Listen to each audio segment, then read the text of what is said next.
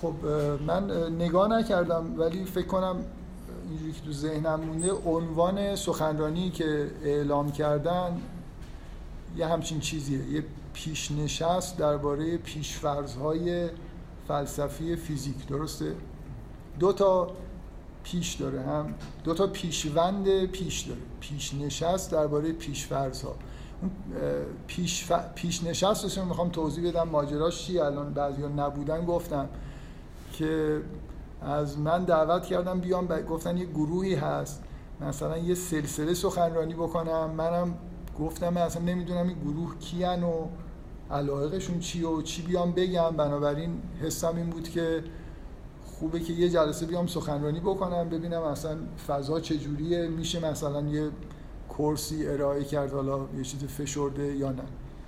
اینه که این پیش نشسته که یه جوری این حس رو داره که ممکنه نشست های دیگه هم باشه ولی من دارم اینو توضیح میدم که ممکنه هست نباشه. بالاخره معنی پیش نشست نیست که حتما نشست های بعدی وجود داره. قرار شده که شاید مثلا یه جرقایی بخوره و یه موضوع مشترک مورد علاقه بتونیم تعریف بکنیم در موردش حرف بزنیم. اما در مورد پیشفرض من نمی‌دونم شما چقدر مثلا فلسفه علم بلدید یا به مسائل فیزیک از یه دیدگاه مثلا خیلی عمیق حالا غیر از این یاد گرفتن خود فیزیک فکر کردید که امیدوارم که من این خورده بتونم شما رو به فکر بندازم.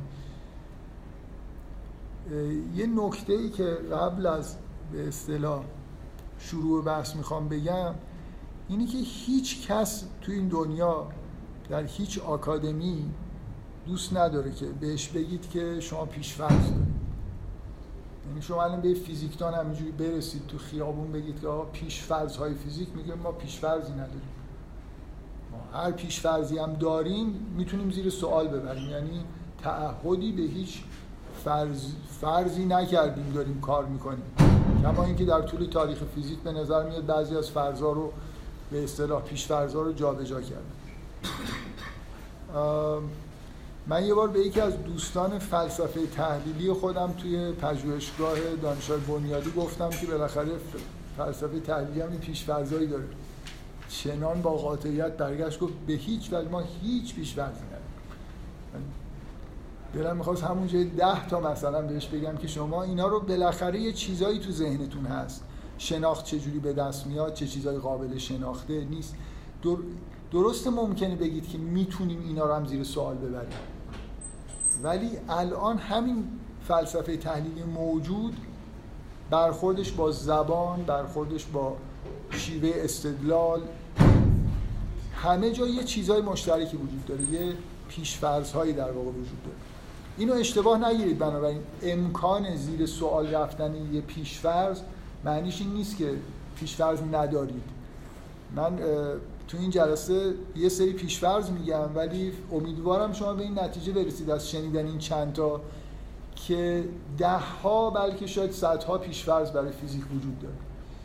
من امیدم اینه که این جلسه نهایتا شما رو به اینجا برسونه که بررسی این پیشفرضا مخصوصا به اون معنایی که الان می‌خوام بگم یه جور رده بندی کردنشون فعالیت مهمیه نه از نظر فلسفی از نظر تئوری فیزیک یعنی برای خود علم فیزیک مهمه. ممکنه به درد بخوره. و شاید اگه خیلی موفق باشم شما رو به این نتیجه برسونم که بعضی از مشکلاتی که در فیزیک پیش اومده نتیجه بررسی نکردن پیشفرزا به طور منظمه شاید بگم انگیزه این سخنرانی من از اینجا شروع شد که من یه چیزی نوشتم برای خودم یه یادداشتی درباره پیشفرزا یه چیزی داشتم می نوشتم توش خود به خود یه سری پیشفرزا رو نوشتم. بعد با روحیه خیلی خیلی خوب رفتم تو گوگل search کردم مثلا پیشفرزهای فیزیک گفتم الان چهار کتاب میاره میرم ببینم مثلا یه لیست مفصل تری پیدا بکنم تکمیل بکنم. آدم یه چیزی فکر می‌کنه بعد سرچ که می‌کنید می‌بینید خب دیگران مثلا چهار تا چیز اضافه هم به ذهنشون رسیده. چند روز باور کنید سرچ کردم. یه, یه مقاله درست حسابی که محتواش این باشه که درباره پیشفرضای مثلا علم فیزیک یه چیز منسجمی نوشته باشه پیدا نکردم. یه چند تا چیز مختصری هم که پیدا کردم بیشتر کار فیزیکدانا بود کار فیلسوفا بود که چندان به درد نمی‌خورد. یعنی از این فضای بحثی که تو ذهن من هست دور بود. من یه خورده پرکتیکالتر نگاه می‌کنم بهش. یه پیشفرزی که منجر به یه نتایج عملی در تئوری بشه نه پیشفرزهای اتفاقا این عنوان پیشفرزهای فلسفی شاید یه خورده برای سخنرانی من گمراه کننده است. یادم نمیاد باور کنید گفته باشم عنوان بذارید پیشفرزهای فلسفی. گفتم پیشفرزها در اینکه اتفاقا می‌خوام بگم که یه خورده تعمل بکنید تو اینکه به پیشفرزهای متافیزیکی و اپیستیمولوژی که خیلی سطح بالا حمله بکنید. حالا بذارید آخر جلسه شاید این نکته مشخص بشه که این کلمه فلسفی شاید اینجا خیلی جای مناسبی ننشسته خب یه خاطره می‌خوام تعریف بکنم. بعدیش اینه که خاطره خیلی بدیه ولی نمی‌دونم شاید سالهاست تو شریف نیستم. اومدم می‌خواستم بیام اینجا. این خاطره بد به ذهنم رسید و ببخشید اگه چیز ناراحت کننده است ولی نتیجه داره. یعنی واقعا می‌خوام ازش اول سخنرانی می‌خوام از این خاطره یه استفاده هایی بکنم. بنابراین اون قسمت اصلیش رو دقت بکنید بعدا نگید که سوء استفاده ای از یه خاطره واقعی شده. من موقعی که دانشجو دکترا بودم توی سفری که رفته بودیم برای سمینار کنفرانس دانشجویی تو اهواز اتوبوس دانشگاه موقع برگشت تصادف کرد که متاسفانه تعداد از دانشجوها کشته شدن. من به نظر میاد که واضحه که جزو کشته شده ها نیستم ولی خب خیلی همه آسیب دیدن. این مریم میرزاخانی توی اون اتوبوس بود که هیچ آسیبی ندیده بود و من واقعا حالا اینکه هر وقت یاد اون ماجرا میفتم یاد ماجرای از دست دادن ایشون هم میفتم بگذاریم برای من می‌خوام این تجربه شخصی از این تصادف بهتون بگم که توش به نظر من این نکته فلسفی وجود داره. این من توی اتوبوس خوابم برده بود. تازه. این خیلی از این چیزهایی که میگم و بعدا بازسازی کردم دیگه. یعنی از شواهد فهمیدم که این اتفاق برای من افتاده. من تو اتوبوس خوابم برده بود که تازه خوابم برده بود که این تصادف اتفاق افتاد. تجربه من اینه که من یه لحظه مثل که از خواب بیدار شدم دیدم که بالای سرم آسمونه. تصادفم اینجوریه که شما دچار یه ترومایی هستید دیگه. مثلا من سرم ضربه خورده بود کلا حالم چندان خوب نبود. در واقع نخوابید. اونجایی که بیدار شدم بیهوش بودم به هوش اومدم. مغزم با سرعت یک صدم هم کار نمی‌کرد. یعنی مثلا یه دقیقه طول می‌کشید نگاه یه گزاره توش تولید می‌شد. خیلی کند چیزا رو میفهمیدم. یعنی شما مثلا الان الان اگه از خواب بیدار بشید سر حال باشید ببینید بالای سرتون آسمونه خیلی زود به نتیجه می‌رسید که چی شده من اینجا هستم دیگه. من خیلی طول کشید. تازه با یه احتمالی فکر کردم که احتمالا تصادف شده پس مثلا. حالا بیدار شدم دیدم بالای سرم آسمونه بعد مثلا بعضی مدتی آن چیزی که خیلی خوب میفهمیدم اینه که وحشتناک مثلا پشتم درد می‌کنه. اولین چیزی که به فکرم رسید انگشتای پامو تکون دادم. ببینم فلج نشده باشم. یعنی حسم این بود که ممکنه ستون فقراتم شکسته باشه. بعد یه صداهای مبهمی شنیدم. همینجور فکرم به نظرم اومد همینجور که من کجا یادم افتاد مثلا اهواز بودیم سوار اتوبوس شدیم. پس احتمالا تصادف شده دیگه. بعد صداهایی میشنیدم. به نظرم اومد که امدادگرا هستن. این تنها چیزی که به ذهنم رسید اینه که دستم آوردم بالا که اگه توی چاله چیزی هستم من نمی‌بینن ببینم مطمئن نیستم ولی فکر می‌کنم حتی صدام از خودم در نیاوردم. چون منطقی ترش اینه که یه صدایی نالهی بکنم که بشنون منو پیدا بکنم بعدا حالا ماجرا که تموم شد مثلا دو هفته سه هفته بعد یاد این ماجرا افتادم.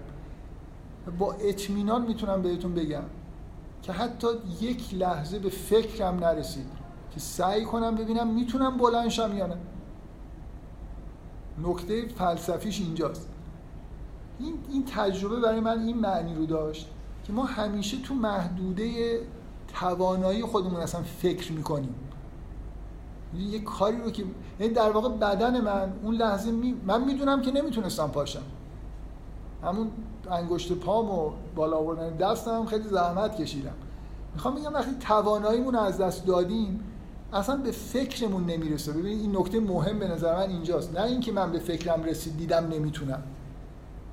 به فکرم نرسید. مغزم در حد همون تواناییام کار کرد. که مثلا انگشت رو تکون بدم و دستم رو بالا بیارم. این یه ماجرایی داره دیگه. می‌خوام مثل یه نکته فلسفی. ما باید همیشه متوجه این باشیم که توانایی ما در واقع عدم توانایی ما یه مرزایی برای فکرایی که به ذهنمون می‌رسه ایده هامون ایجاد می‌کنه. حالا آزمایش ذهنی اگه بخوایم ترتیب بدیم یه لحظه فکر کنید یه کسی اونجا میومد و به من می‌گفت که خب سعی کن بلند شی. مثلا فکر کن امدادگرا می اومدن لحظه ای که امدادگرا به من رسیدن من دوباره بیهوش بودم. بنابراین به من نگفتن. فرض کنید بهوش بودن به من می‌گفتن ببین می‌تونی بلنشی خودت بیای یا نه. چه اتفاقی میافتاد؟ اگه به من می‌گفتن من سعی می‌کردم بلند شم. یه بعد بهشون می‌گفتم نه نمی‌تونم. مثلا خیلی درد دارم. امکانش نیست مثلا منو یه جور دیگه ببر چرا سعی می‌کردم بلند شم؟ برای اینکه قبلا بارها بلند شدم می‌دونم بلند شدن یعنی چی. حالا اگه یه کاری از من می‌خواستن که تو عمرم تا حال نکرده بودم عکس عمل من چی بود؟ عکس عمل من بیشتر شگفتی بود که اصلا منظور چیه؟ یعنی یعنی چی؟ مثلا یک واژه‌ای به کار می‌بردن که اصلا تا حال نشیدم یعنی این کارو بکن. من سوالم اینه که اصلا منظور چیه؟ حتی اگه توضیح هم بدن اون واژه معنیش چیه خیلی ممکنه اینجا وضعیت وضعیت بغرنجی پیش بیاد. کاری که اصلا تجربه ندارید و تا حالا نکردید و توی شرایط بحرانی از شما بخوان انجام بدید. بنابراین نکته اول اینه که اصلا ما فکرامون خیلی خیلی توی زندگی و حتی وقتی داریم کار علمی می‌کنیم محدود به توانایی خودمون.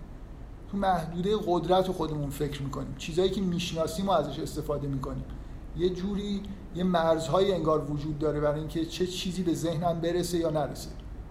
این الهاماتی که به ما از علمی میشه راه حل پیدا می‌کنیم شما در حد ریاضیاتی که بلدید بهتون یه الهاماتی میشه. اگه راه حل مسئله مربوط به بخشی از ریاضیات باشه که بلد نیستید هیچ وقت الهاماتی از اون طریق بهتون نمیشه که یه کاری بکنید.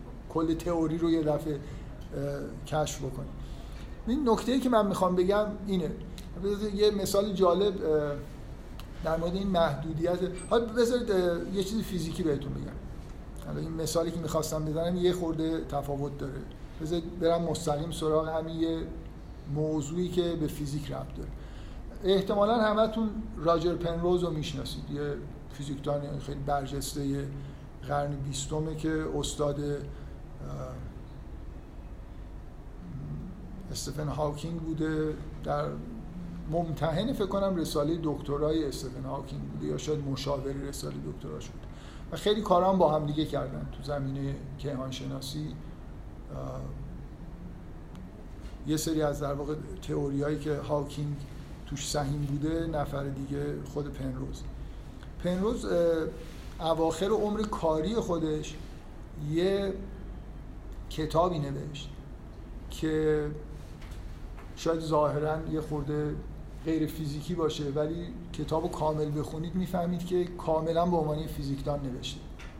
منتها پیشنهاد خیلی رادیکالی رو در واقع مطرح کرده. برای همین کلی مثلا حرفای غیر فیزیکی هم توی کتاب می‌بینید. حرف راجر پنروز اینه که میگه که اسم کتاب هست Emperor's New Mind. ظاهرا درباره هول و هوش مسائل فلسفه ذهن و ارتباطشون با فیزیکه. کلا چیزی که می‌خواد بگه اینه که شما وقتی که به جهان نگاه می‌کنید مثلا به کارکرد ذهن انسان نگاه می‌کنید یه پدیده هایی می‌بینید که اصطلاحا نان کامپیوتیشنال هستن. حالا سعی می‌کنه شواهد بیاره. کل می‌خوام اون روند استدلالش بگم. اصلا نه می‌خوام دفاع کنم نه. مثالیه برای یه مثلا فرض کنید یه نوع برخورد یه فیزیکدان با یه مسئله روز فیزیکی. میگه که ذهن ما نام... به دلایلی ذهن ما نان کامپیوتیشنال کار می‌کنه. خب ممکنه بعضیا قبول نکنن. بعد میگه تمام ریاضیات فیزیک مدرنی که الان ما باش داریم و دنبال theory of everything باش هستیم همش computational بنابراین اگه این پروژه theory of everything با همین ریاضیات computational ما به نتیجه برسه به تناقضی می‌رسیم. چطور در جهانی که قوانین فیزیکیش computational ه یه پدیده non-computational می‌تونه وجود داشته باشه؟ نمی‌تونه وجود داشته باشه. نتیجه می‌گیره که ریاضیات فیزیک مدرن برای رسیدن به theory of everything باید عناصر non-computational توش باشه. خب چه احساسی بهتون دست میده؟ در واقع داره چی میگه؟ من دارم می‌رسم به اینکه راجر پنروز داره میگه که ما فیزیکدان ها انگار ناخداگاه نانوشته و ناگفته فرض کردیم که ریاضیاتی که فرمولا رو باش می نویسیم یه پیشفرض ما اینه که باید ریاضیات کامپیوتیشنال باشه. سوال اینه که اصلا ریاضیات نان کامپیوتیشنال یعنی چی؟ چند نفر می‌دونن ریاضیات نان کامپیوتیشنال یعنی چی؟ وحشتناک یه نفرم نمی‌دونی. یه نفر تو رو خدا یکی دست بلند کنه. چند نفر می‌دونن قضیه گودل چیه؟ خب همون دیگه. تورینگ هم می‌دونید قضیهش چیه. مسئله های وجود دارن. مسئله های formal ریاضی وجود دارن که حل الگوریتمی برای حلشون وجود نداره.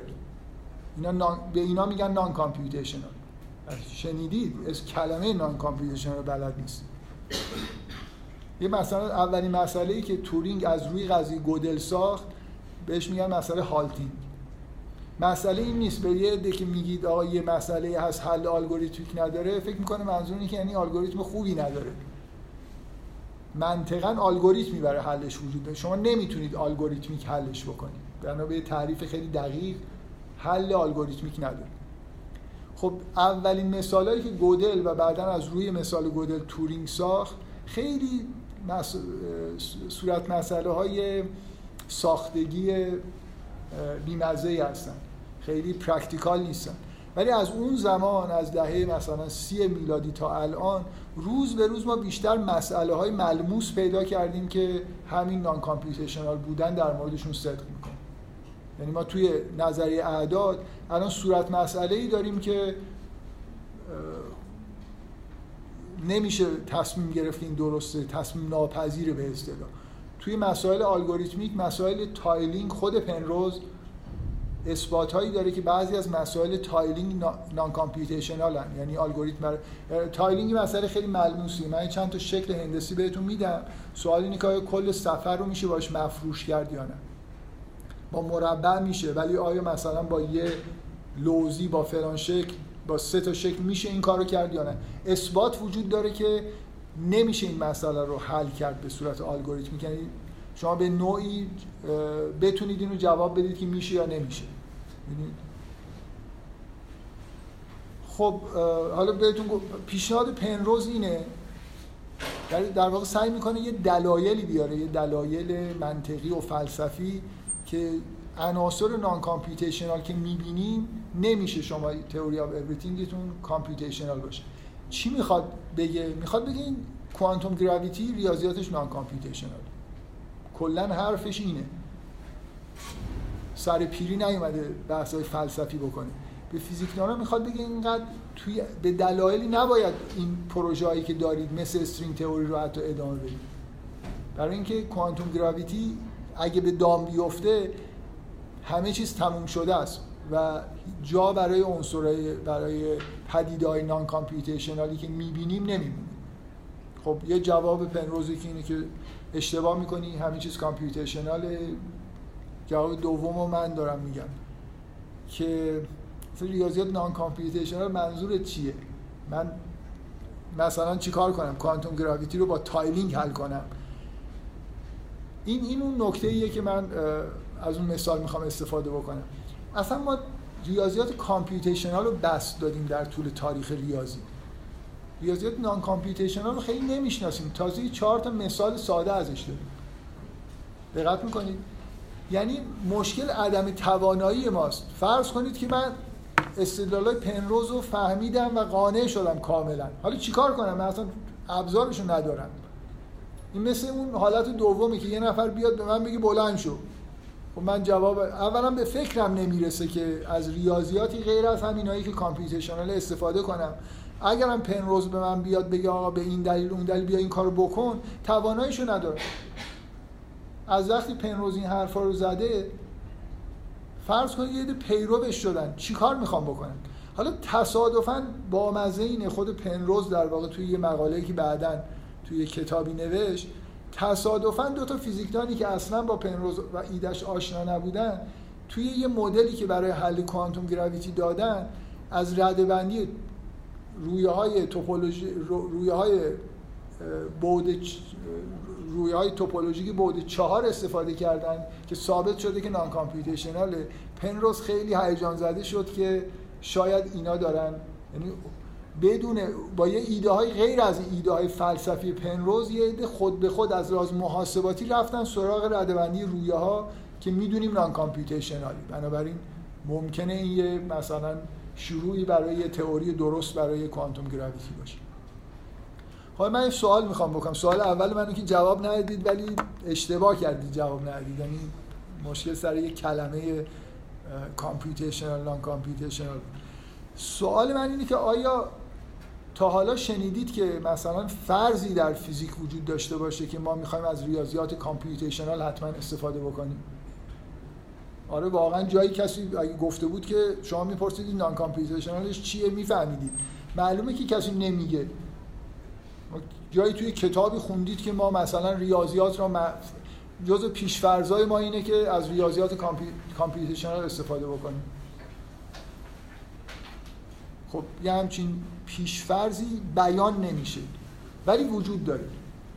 یعنی تا حالا که ما همین کارو کردیم یعنی همون ریاضیاتی که بلدیمو داریم استفاده. شما انتظار دارید ما از ریاضیاتی که بلد نیستیم استفاده بکنیم. خب هر زمانی از اون چیزی که بلدیم داریم استفاده می‌کنیم. و یه جوری انگار ته ذهنمون اینه که میشه با ریاضیات کامپیوتیشنال همین چیزو به دام انداخت. شاید نشه این کارو بکنه. پنروز دلایلی داره میگه نمیشه این کارو بکنه. خب؟ حالا سوال من اینه که واقعا یه پیشفرزه یعنی الان شکستنش پنروز می از پنروز زیاد استقبال نشد. من می‌خوام بهتون بگم که خیلی واضحه که چرا استقبال نشد. ولی اینکه این پیشفرز کامپیوتیشنال بودن بی نهایت مهمه. چرا مهمی یه نفر می‌تونه به من بگی چرا computational بودن ریاضیاتی که باش مدل سازی می‌کنی مهمه؟ اصلا من, من می‌خوام بگم اگه این حرف پنروز درست باشه نه فقط فیزیک کل science در واقع باید یه بازنگری درش صورت بگیره. برای خاطر اینکه اگه ریاضیات non-computational باشه یعنی شما نمی‌تونید محاسبه بکنید یا prediction یه مدل می‌سازید که توش محاسبه نمی‌تونید انجام بدید و یه prediction دقیق برای آینده مثلا سیستمتون انجام بدید. مگه کل فیزیک این نیست؟ کل فیزیک و علم مگه اینجوری نیست که قراره که ما یه مدل بسازیم پیشگویی بکنه تست بکنیم بگیم که مدل درسته یا غلطه دیگه. اصلا تعریف علم و یکی از متداول متداول ترین تعریف های علمی اینه که میگن باید falsification به طور experimental بشه ابطال پذیر باشه. یه گزاره علمی که به طور experimental ابطال پذیر نیست میره توی حوزه خارج از علم. حالا اگه من یه مدل با مثلا رده‌بندی رویه ها بسازم که هر کسی از من بپرسه که حالا اگه این کارو بکنم چی بشه من میگم اینجا من نمی‌دونم برای اینکه نمی‌تونم محاسبه انجام بدم. خب این که اصلا علم نمیشه برای اینکه مدل من پیشگویی نمی‌کنه. بنابراین به این راحتی نیست. من می‌خوام بگم الان به این نتیجه می‌رسیم که پنروز داره نه فقط یکی از پیشورزهای فیزیک انگار داره یه پیشورز اولیه کل علم و زیر سوال می‌بره. از این حرفایی که من دارم می‌زنم کم کم یه احساسی بهتون باید دست داده باشه که پیشفرزا می‌تونن خیلی زیاد باشن و نامرئی معمولا. و نکته دوم این که رده‌بندی دارن سلسله مراتب دارن. من پیشفرضای خاص تئوری کوانتوم دارم. پیشفرضهای فیزیک دارن پیشفرضهای science دارن و پیشفرضهای دانش به طور کلی دارن یعنی اتفاقا اون پیشفرضهای دانش به طور کلی هن. دانش منظورم science نیست. من نمی‌دونم science رو چی باید به زبان فارسی بگم که قاطی نشه. غربی یه چیزی به وجود اومدی اسم براش گذاشتن. ما معادل سازی که کردیم یا بهش میگیم علم یا بهش میگیم دانش بعد اینو در جاهای دیگه هم استفاده می‌کنیم. حالا من, من کلمه ساینس و انگلیسی میگم برای اینکه معلوم باشه منظورم ساینسه. دانش یعنی مثلا معرفت نالج به طور کلی نالج یه سری پیشفرض داره. مثلا اینکه من پیشفرضم اینه که اصلا می‌تونم جهان رو بشناسم. کی, کی گفته که من ذهنم قدرت مثلا یکی از پیشفرزای دانش به طور کلی از جمله ساینس اینه که ما قوانینی در جهان وجود داره نظم جهان رو می‌تونیم درک بکنیم. مثلا خیلی کلی. اصلا از تو غار اومدیم بیرون حسمون این بود که می‌تونیم دنیا رو بفهمیم. شاید نتونیم بفهمیم کی گفته که می‌تونیم بفهمیم. مگه مثلا فرض یه خرگوش بیاد بگه من جهان رو می‌تونم قوانین خب تو مغزت اونقدر کار نمی‌کنه که جهان رو بفهمی. بنابراین ادعای غلطی داری می‌کنی. ما معلوم نیست که بتونیم جهان رو بفهمیم. بعضی از مشکلات ممکنه اینه که ما مثلا میگم ما یه لحظه فکر کنید به دلایل ما اصلا نمی‌تونیم کوانتوم گراویتی رو درک بکنیم. ها ولی واقعا حسمون اینه که می‌تونی تمام فیزیکدان‌ها حسشون اینه که می‌تونن دیگه. اصلا دانش نه فیزیک نه ساینس کل دانش بشری حسی اینکه میشه جهان رو درک کرد. من یه جهانی دارم یه ذهنی دارم. مغز من توانایی درک جهان رو داره. اگه اصلا اینو از تو غار که اومدیم بیرون این حس رو نداشتیم اینقدر کنجکاوی علمی نمی‌کردیم. مثل بقیه جانورا زندگی خودمون می‌کردیم. غذامون رو میخوردیم و این من چیزی که امیدوارم آخر این جلسه بهش برسیم اینه که فعالیت تشخیص پیشفرزا هرچی نامرئیتر مهمتر. و مخصوصا اون چیزی که می‌خوام روش تاکید بکنم سلسله مراتب نگاه کردنشون مهمه. و اون سرچ دو سه روزه من منو به این نتیجه رسون که این فعالیت انجام نشده ظاهرا. اگه یه نفر بعد از این جلسه یا ده روز دیگه ایمیلی به من بزنه که نه انجام شده یه کتاب معرفی بکنه من خیلی ازش می‌تونم تشکر بکنم. برای خاطر اینکه خب نشینم تمام اینا رو خودم بهش فکر بکنم. یکی دیگه شروع کرده باشه آدم حالا می‌تونه روی اون چیزایی که اون شروع, شروع کرده ادامه بده. باور کنید دلیل اینکه یه همچین مقاله یا کتابی وجود نداره زیاد بودن تعداد این پیش‌فرضاست یعنی من امیدوارم همونجوری که میریم جلو انواع و اقسام داری داره. از پیش‌فرضای ریاضی داریم پیش‌فرضای متافیزیکی مربوط به فیزیک داریم پیش‌فرضای خیلی کلی فلسفه داریم و مثل که قاعده احتمالا همتون با این اصطلاح تیغ اوکام. من می‌خوام قبل از اینکه وارد بحث و ادامه بدم اینجا به اصطلاح میخ خودم رو بکوبم که چرا میگم که سلسله مراتب مهمه؟ یه قاعده ای داریم توی فلسفه علم خیلی ازش اسم می‌برن تیغ اوکام. چند نفر این اصطلاح شنیدن؟ خوبه با بالاخره یه خورده بهتر. خیلی انتظار نمیره که همه دانشجوهای مثلا science چیزای این شکلی شنیده باشن. تیغ اوکام یعنی این که اوکام یه دانشمند قرون وسطاییه میگن یه قاعده ای بازم مثل یه قاعده نانوشته که خیلی منطقی به نظر می‌رسه ولی همینم باید ببین پیشفرض پیدا کردن معنیش این نیست که من قصد دارم که حالا این پیشفرض رو نابود بکنم. می‌خوام بدونم که این پیشفرض رو دارم دارم ازش استفاده می‌کنم. یعنی یه پیشفرض متافیزیکی نیست یه پیشفرض مثل یه قاعده عملیه برای کار کردنه تیغ اوکام میگه که توی مدلی رو اگه می‌تونی با حد اقل تعداد مثلا فرض کنید عنصرها یه مدل ریاضی بسازی یه مدل علمی بسازی حق نداری یه چیزی رو که می‌تونی حذف بکنی رو بیخودی وارد مدلت بکنی.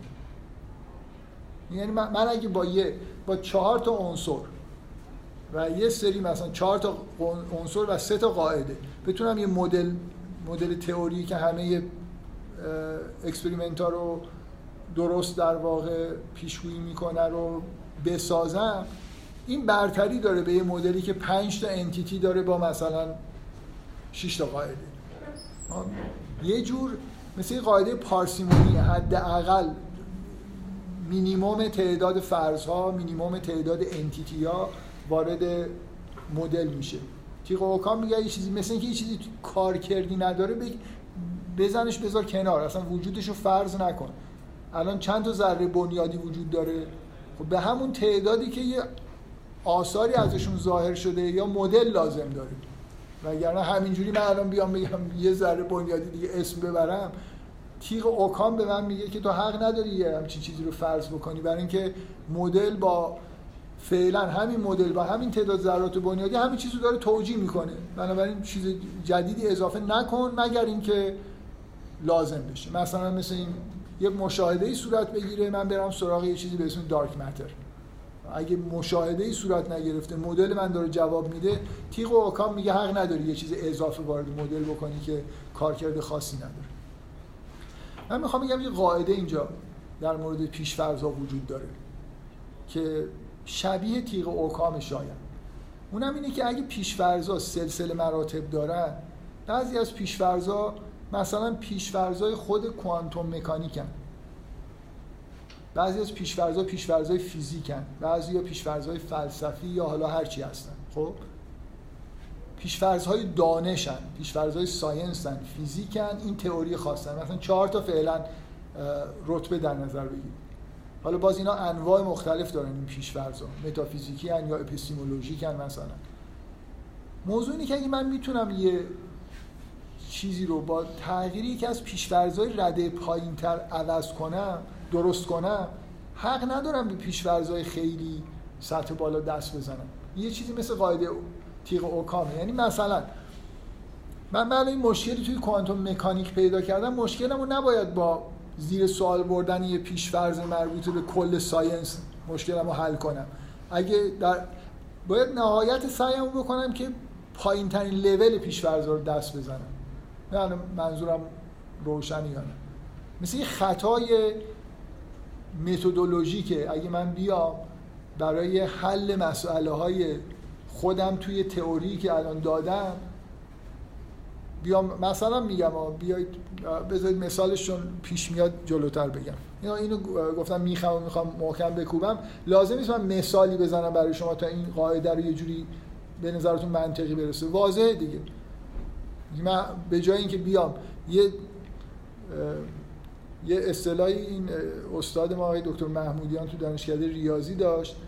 گاهی یه مسئله مثلا پیش با افتاده ریاضی رو یه نفر از قضیه نمی‌دونم اساسی توپولوژی استفاده می‌کرد برای اینکه یه مسئله خیلی کوچیکی که همین الان می‌شد دو دو تا چهار تا کرد و حلش کرد. بنا به یه قضیه خیلی اساسی دو تا رو با هم ترکیب می‌کرد اینو حل می‌کرد می‌گفت که این اصطلاح به کار می‌برد می‌گفت این با تانک به شکار مگس رفتنه. بابا این مگس رو دیگه من می‌تونم بگیرمش مثلا یه کاریش بکنم دیگه. تانک لازم نیست که خیلی این دقیقا پیشفرزا رو خب واضحه که مثل اینه که من حد اقل اینم یه جور قاعده پارسیمونیه. حد اقل تغییر رو در دانش بدم برای اینکه مشکل خودم رو حل بکنم. نیام یه کل ساینس رو زیر رو بکنم برای اینکه یه مشکل یه فرمول خودم رو اینجا حل کنم. خب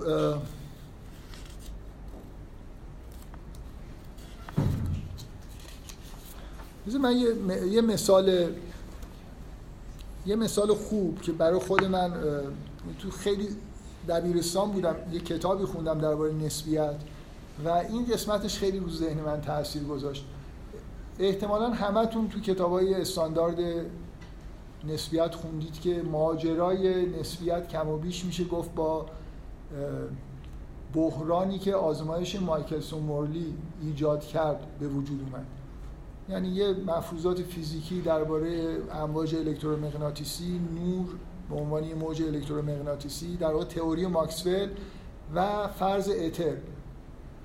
پیشگویی می‌کرد اونم این بود که اگه مثلا فرض کنید یه سرعت نور تو دو تا جهت عمود بر هم اندازه بگیرین باید با هم دیگه تفاوت داشته باشه بعد اندازه گرفتن تفاوت نداشت دچار یه بحرانی شدن.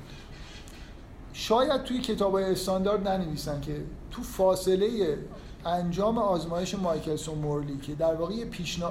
مشاهده ای که تئوریا پیشگویی نمی‌کردن برای اولین بار به وجود اومد توی این فاصله تا 1905 که انیشتین نظری نسبیت خاص خودش رو داد و مسئله رو حل کرد چه اتفاقایی افتاد؟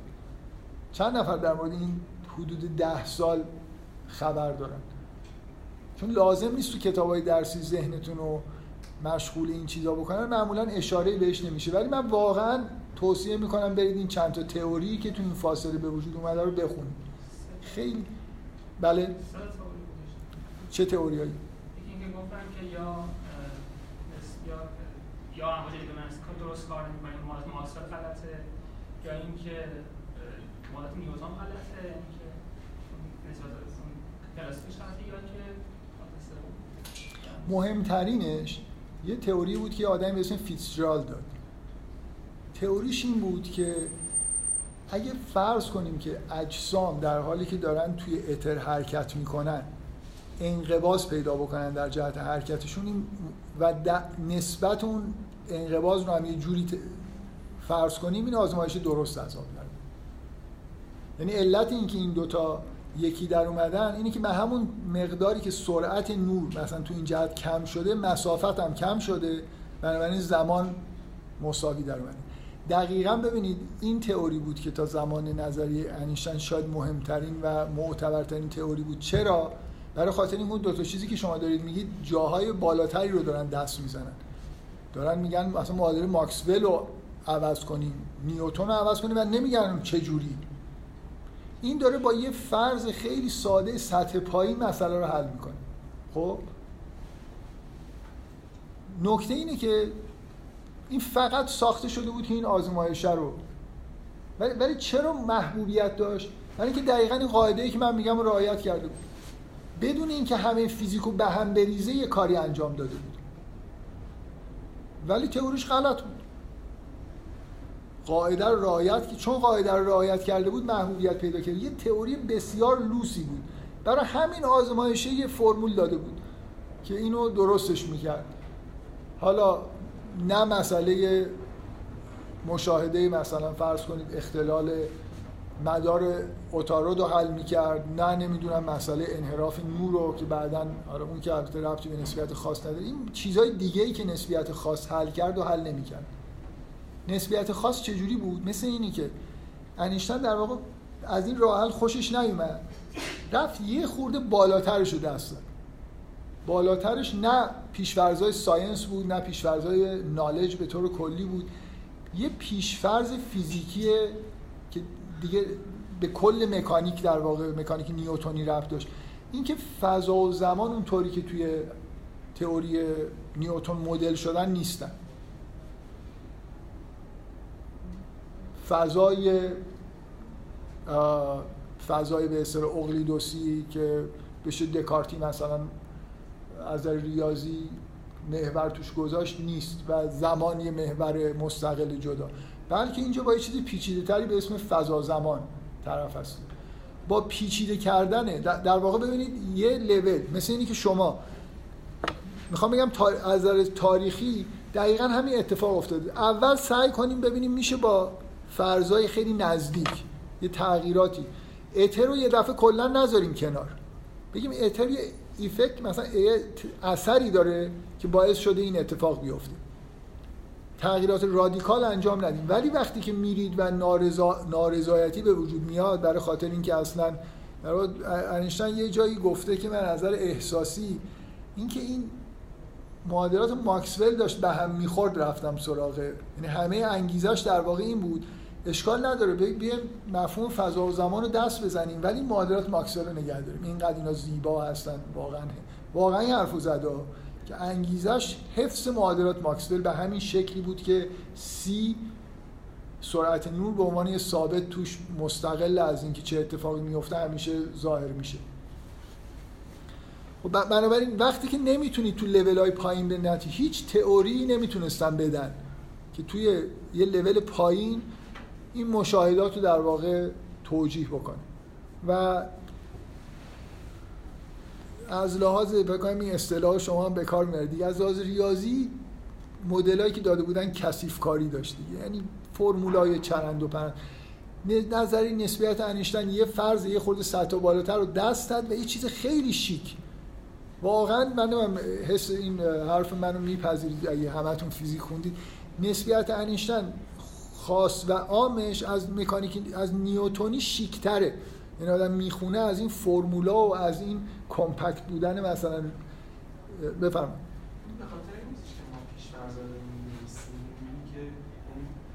مثل کوانتوم دیگه ما یه پوزیشنی داریم میگیم که این فرضا مثل ریاضی. تو ریاضی هم یه سری فرضا رو می‌کنیم و مثلا می‌سازیم. خب. ولی هر چقدر که قدیم میریم مثلا ما این فرضا رو نمی‌نوشتیم و بدیهی برامون بود.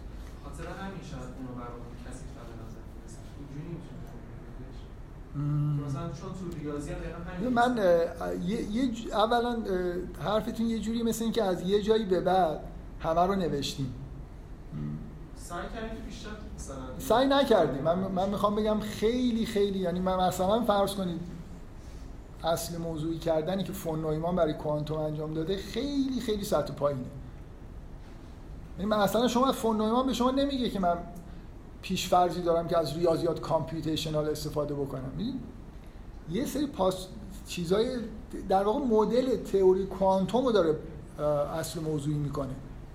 نه کل فعال... نه کل فعالیتی که ما مثلا توی فیزیک داریم انجام میدیم چه پیش فرض مدل ریاضی رو مثل اینکه یه, یه سری اصل موضوع بذارید که بشه ریاضیات فرمولاسیون کوانتوم ازش در آورد. این اتفاقا ببین این سطح پایین ترین نوع پیشفرضاست دیگه.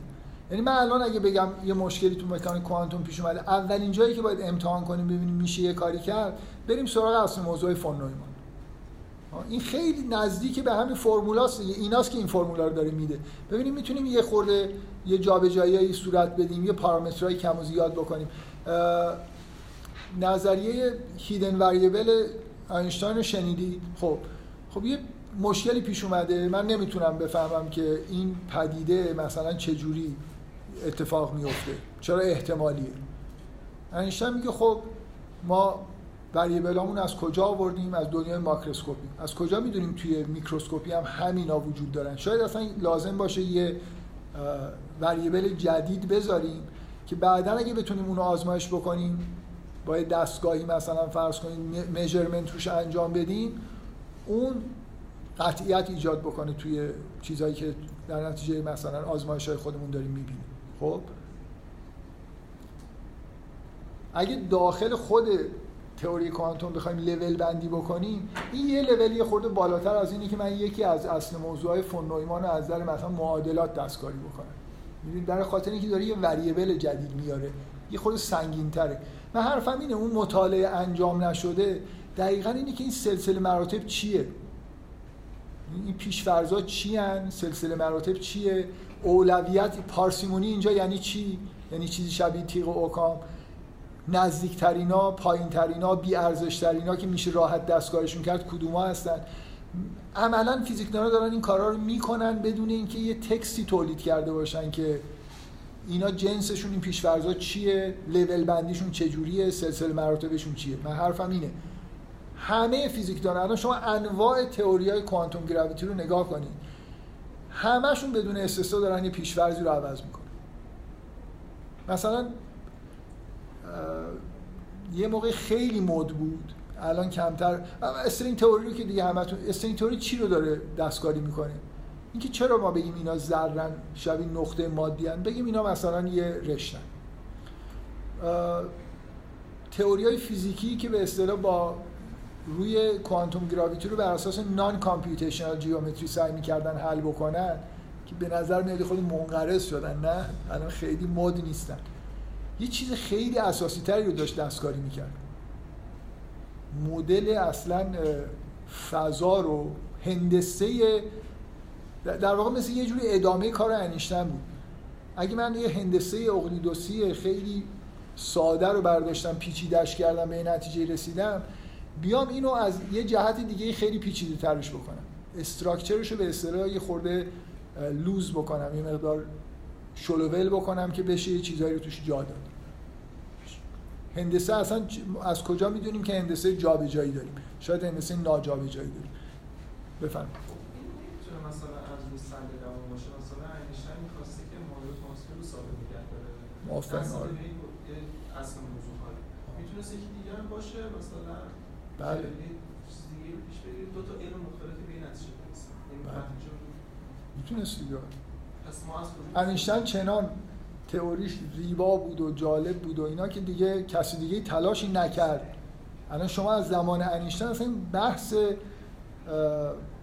غیر از مکانیک کوانتوم و کوانتوم گراویتی کلا کیهان شناسی بر اساس معادلات انیشتینه. برای اینکه احساسشون اینه که به مشکلی شبیه مایکلسون مورلی بر اصلا علم همینجوری کار می‌کنه دیگه. فیزیک اینجوری کار می‌کنه.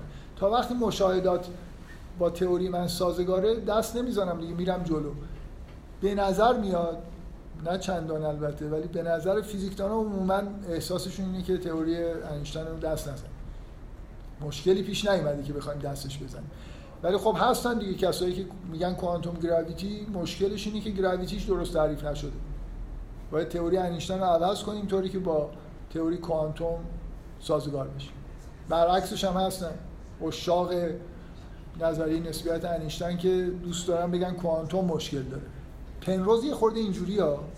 من هیچ جا نمیگه. خب طبیعیه که ولی نه هیچ جا نمیگه که صراحتا یه جایی میگه که به نظر من فرمالیسم quantum mechanics غلطه و باید ترمیم بشه. خب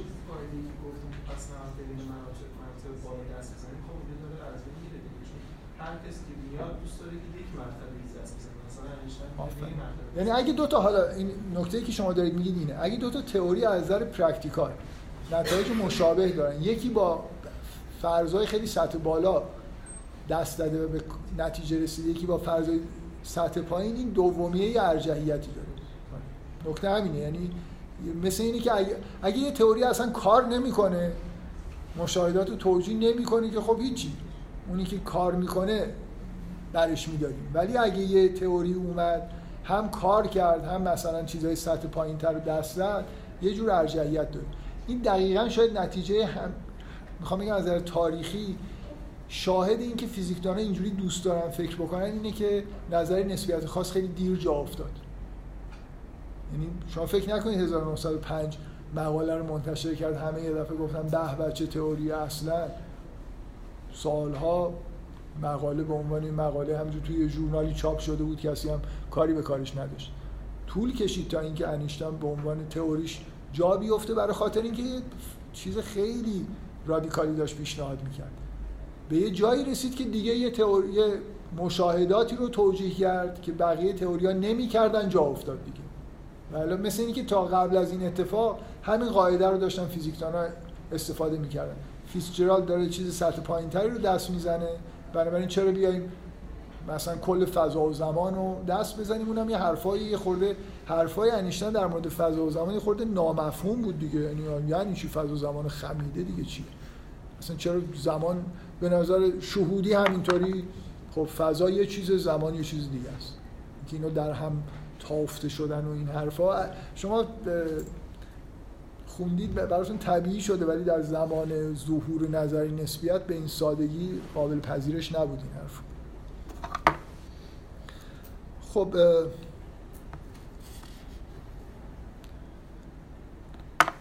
من تو حرفام یه چیزی گفتم اینجا هم یادداشت کردم ولی نمی‌دونم جاش همینجا هست که سریح بیانش بکنم یا نه. ولی چیزی که یادداشت کردم اینه که به نظر میاد اصولا ساینس مخصوصا فیزیک یه چیز داره یه روند کلی تو پیشرفتش دیده میشه. اونم اینه که من هی مدل می‌سازم. مثلا فیزیک رو در نظر بگیرید. من مدل نیوتونی می‌سازم شواهد باش توجیه می‌کنم. تا به یه جایی می‌رسه که این مدل مدل میگم منظورم این مدل ریاضیه دیگه. فضای اقلیدوسی با این معادلات مثلا معادل دیفرانسیل مرتبه دوم میرم جلو تا اینکه به یه جایی می‌رسم که یه مشاهده هست این مدل جواب نمیده. کاری که انجام میدیم به طور مداوم اینه. یه مقدار استراکچر ریاضیمون رو شلش می‌کنیم. مثلا مثلا نظر نسبیت میاد میگه فضا رو اقلیدوسی فرض نکنیم. یه خورده یه چیزی رو تعمین میدیم جا باز میشه دیگه. نظر ریاضی این استراکچری که لوز می‌کنید حالا یه چیزی رو میشه آورد وسط. بعد باز دوباره به جایی می‌رسیم یه چیزی میفته بیرون. یه خورده دیگه این استراکچره مثلا چرا حالا فضای ریمانی باشه؟ بگیم مثلا فضا توپولوژیکه مثلا. باز یه چیزایی میافتن تو. من به شوخی به دوستان میگم که آخرش می‌رسیم میگم یه سته. دیگه هیچ استراکچرش نیست. خب چه نخندید. چه مشکلی پیش میاد؟ اینجا خوبه. من هی بیام استراکچرم رو لوز بکنم برای اینکه یه مشاهده رو بندازم تو. خب قدرت محاسبه رو از دست میدم. هر چی که این استراکچر داره پیچی یعنی مثلا یه محاسبه نیوتونی رو مقایسه کنید با یه محاسبه توی نسبیت انیشتین بعد بیایید توی استرینگ تئوری. کم کم داره می‌رسه این تئوریا به کاتگوری تئوری مثلا. دیگه هیچی دیگه. مثلا یه استراکچر بسیار بسیار شلوه. خب بهت قدرت نه که اصلا مح... اینا هنوز کامپیوتیشنال هم تازه. ولی خیلی استراکچرهای ضعیفی دارن که محاسبات خوبی نمیشه باش انجام داد. محاسبات راحت نیست. این یه روند کلیه که به نظر می‌رسه که اگه من بتونم مثلا فرض کنید یه جایی برگردم استراکچرمو تقویت کنم عوضش یه فرض خود سطح بالاتر دست بزنم موفقیت حساب بشه. سوال دارید چون؟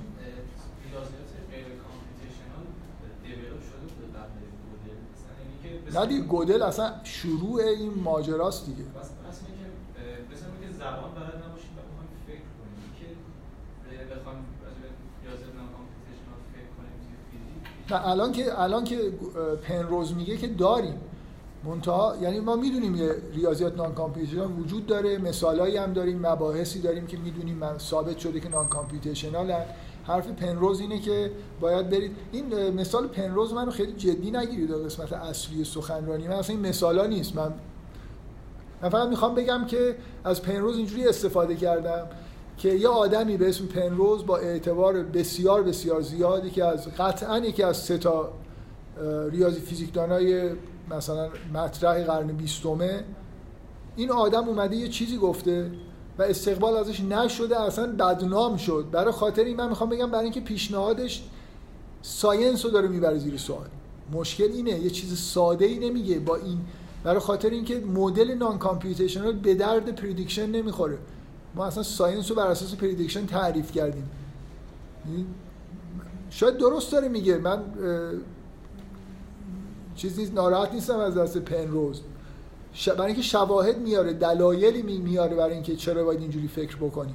ولی می‌خوام بگم که این عکس‌العمل منفی جامعه فیزیکی در مقابل یکی از بزرگترین فیزیکدانای دنیا اینه که یه پیشنهاد خیلی رادیکالی رو مطرح کرد که اساسا مثل اینکه همه فعالیت های science رو یه جوری در واقع انگار داره تجدید نظر طلبی بفرمایید. مثالی هم که ما تو فیزیک دو تا دست انگار پیش فرضه بسیارش اصولی هم که قوانین فیزیک می‌ذاریم توی نظریه فیزیک می‌ذاریم. بسیارش بحث خود science ه که معمولا تو فیزیک کسی بهشون حرف نمی‌زنه.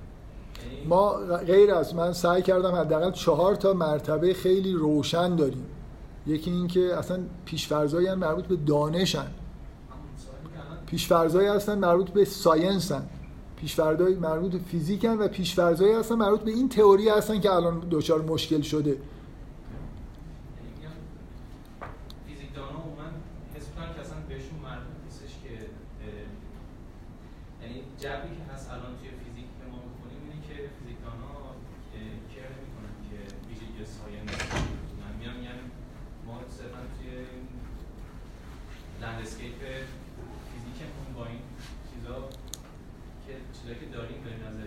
خب حالا حالا مثال نه. مثال نه. ندی بذار مثال نه که فیزیکدان اینجوری رفتار نمی‌کنه. من نکردن تئوری کوانتوم مکانیک که شروع شد اینا چیز نیست. خارج از یادداشت‌های من نیست. شما فقط یه جوری مثل این که یه چیزی روی خورده کشیدید جلوتر. ترتیبشو به هم زدید. ببینید نظری کوانتوم یه ویژگی های عجیب و غریبی در واقع. از همون اولش که هایزنبرگ هنوز شرودینگری هم پیدا نشده بود معادلات بنویسه اینکه من نتونم پیش بینی بکنم که الان این آزمایشی که انجام میدم. مثل اینکه یه پدیده ای مشاهده کنم که الان الکترون رو میفرستم این یا چپ میره یا راست. و تنها چیزی که می‌تونم بگم اینه که 40 درصد احتمال داره چپ بره 60 درصد احتمال داره راست بره. خب در حدی این غیر عادی بود. که من فکر می‌کنم که خیلی طبیعی بود که فیزیکدانا بگن خب به همین دلیل اصلا تئوری کلا اشتباهه دیگه. پسر جوان نادانی اومده یه سری معادلات نوشته یه چیزی رو توجیه کرده ولی عوضش یه چیزی داره به ما میگه که اصلا هیچ چیز قابل قبول منطقی نیست. خب؟ هایزنبرگ چجوری این رو حفظ کرد تئوری خودشو اومد یکی از سطح بالاترین پیشفرزای بشر رو برد زیر سوال. این که اصلا موجبیت وجود نداره. و کارش هم گرفت در کامیونیتی فیزیک. همه همین تعبیر رو پذیرفتن. من یکی از چیزهایی که امروز داشتم یادداشت می‌کردم کاندید این بود که اولین چیزی باشه که تو سخنرانی بگم این بود که اخیرا توی چاپ جدید این کتاب درسی معروف واینبرگ در مورد quantum physics رسما برای اولین بار یعنی تا حالا تو هیچ کدوم چاپاش نبود. تو چاپ جدیدش رسما نوشته که دیگه خیلی واضحه که تعبیر کپنهاگی تعبیر قابل قبولی نیست و فیزیکدانا باید یه حلی برای این مشکل پیدا بکنن. اینکه بگیم که نمی‌دونم موجبیت وجود نداره و اینا این چیزی نیست که قابل قبول باشه. اصلا من, من چرا این اصل عدم قطعیت رو اینجا جز میگم یاد داشتم هست اینکه این مثال منه برای اینکه وقتی که ننوشتی سلسله مراتب نذاشتی قاعده نذاشتی سریع نگفتی همچین م... 80 ساله به نظر من یه بخشی از فیزیک می‌تونست رشد بکنه که با این اصل عدم قطعیت جلو رشدش گرفته شد. برای اینکه یه حسی به فیزیکدانا داد که انگار مشکل حل شده. از دهه 80 میلادی کم کم یه عده اومدن دوباره شروع کردن. به کار کردن که تعبیر این پدیده چیه؟ نه فیلسوف فیزیکدانا شروع کردن. بعد از آزمایش بل فیزیکدانایی بودن که شروع کردن به پیشنهادهای آلترناتیو دادن برای تعبیر کردن پدیده های کوانتوم. این می‌تونه از 1930 شروع بشه. چرا این اتفاق نیفتاد؟ منو یه خورده پرت کردید وسط یه ماجرایی که یه خورده شاید بهتر بود قبلا یه چیزای دیگه ای بگم ولی اشکال نداره. من, من یه بار به یکی از دوستان گفتم که گفتم خودتو بذار جای هایزن اولا هایزنبرگ توی خاطراتش از یه شبی یاد کرده که با بحر نشستن و فکر کنم فرداش هایزنبرگ سخنرانی داشت می‌خواست تئوری خودشو بگه و شب تا صبح نشستن با بحر و این تعبیر کوپنهاگی از توی این نشست بیرون اومد. شما یه لحظه بیاید جمع فیزیکدانایی که دارن گوش میدن و تصور بکنید اگه این تعبیر به وجود نیومده بود معنیش این بود که این تئوری غلطه دیگه. مثل اینکه این تئوری داره یه چیزی میگه که از نظر همه الان شما ذهنتون با این مسئله عدم قطعیت و کلمه رو شنیدید سر کلاس استادم اومده بهتون گفته.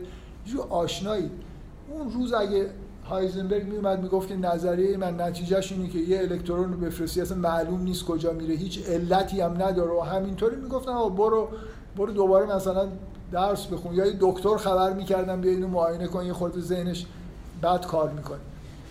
می‌خوام بگم بدون تعبیر نمی‌شد اینو گفت. و هایزنبرگ اینا هیچ تغییر سطح پایینی هم نداشتن. یه فرض مثلا فرض کن ریاضی یا یه فرض نمی‌دونم فیزیکی ساده یه چیزی رو دست بزنن که اینجا یه توجیهی پیدا بکنن برای این. اینی که بالاتر یه در واقع ببینید اصل عدم موجبیت و تعبیر کوپنهاگی یه جوری معنیش چیه؟ معنیش اینه که اینجا یه اتفاقی میفته که ما نمی‌تونیم بفهمیم دیگه. چون چون ما ذهنمون اصلا نمی‌تونه اینو تصور بکنه که یه چیزی بیاد. و بدون اینکه هیچ دلیلی داشته باشه گاهی اینور بره گاهی اونور واقعیت اینه که ما یه هم چیزی رو نمی‌فهمیم. و یه راهش این بود که بگیم آقا اینجا یه مسئله وجود داره ما حالا فعلا نمی‌فهمیم چیه بذاریمش بعدا بفهمیم. یکی اینکه یه جوری ماسمالیش کنیم. واقعا تعبیر کپنهاگی مثل من یه بار یه جایی گفتم که ببینید اصلا تعبیر نیست. به اصطلاح میشه گفت که meta interpretation مثل حرف زدن درباره تعبیره. مثل اینکه من بیام بگم آقا ببینید شما تعبیر یه فرمولی که تعبیر می‌کنید یعنی چی؟ یعنی برای اجزایش یه مابعضای خارجی قرار می‌دید که این اینترپرت بشه دیگه. خب تعبیر کوپنهاگی داره میگه که نمی‌تونی این کارو بکنی. مثل اینی که من بیام به جای اینکه تعبیر بکنم بگم تعبیری وجود ندارد بنابراین اصلا کلمه تعبیر رو نباید, بکن... نباید بگم تعبیر کردم. گفتم که تعبیری نمی‌تونیم بکنیم. این این نقطه عطف فیزیکه. اون چیزی که قبلش می‌خواستم بگم نقطه عطف اوله. نقطه عطفی که یه چیزی نوشتیم و یه تئوری دادیم که نمی‌فهمیم. و خودمون رو مجاز دونستیم که نفهمیم. هم به همون معنایی که فاینمن 20 سال بعدش گفت که کسی کوانتوم مکانیک را نمی‌فهمن همیشه میگن بعد سری آدم مثل اسم خیلی براشون بدیهی که ما نمی‌فهمیم بعد سری میگن نمی‌تونیم بفهمیم یعنی فهمیدن یعنی اینکه شما تابع موج چی رو در جهان داره نشون میده. ببینید من این فرمول مکانیک نیوتن رو می‌فهمم. برای اینکه وقتی می نویسم M درسته که می‌فهمم این جرم یعنی چی؟ حدودا حداقل. وقتی می نویسم F می‌فهمم که نیرو یعنی چی. آ هم می‌فهمم شتاب یعنی چی. خب؟ بنابراین فرمول F مساوی با MA رو می‌فهمم. ما به ازای خارجیش ضرب دارن میشن مساوی اجزای فرمول رو می‌فهمم. و حس می‌کنم دارم درباره جهان حرف می‌زنم. درباره جهان خارج دارم یه چیزی میگم. این مکانیک نیوتونی اوج فهم اوج احساس فهم بشر نسبت به طبیعت زمان ماکسول واقعا احساسشون اینه که همه چیزو فهمیدن. می‌دونن جرم چیه می‌دونن نیرو چیه جاذبه چیه می‌دونن نور رو فهمیدن. اصلا یه چیز شگفت انگیزی بود که فهمیدن نور موج الکترومغناطیسیه اصلا چجوری تولید میشه. به نظر میاد همه پلانک تو خاطراتش نقل می‌کنه که وقتی رفت پیش اون استادش که نمی‌دونم شنیدید یا نه که رساله دکترا بگیره استادش گفت مسئله نمونده من نمی‌دونم چی بهت بدم همه مسائل حل شد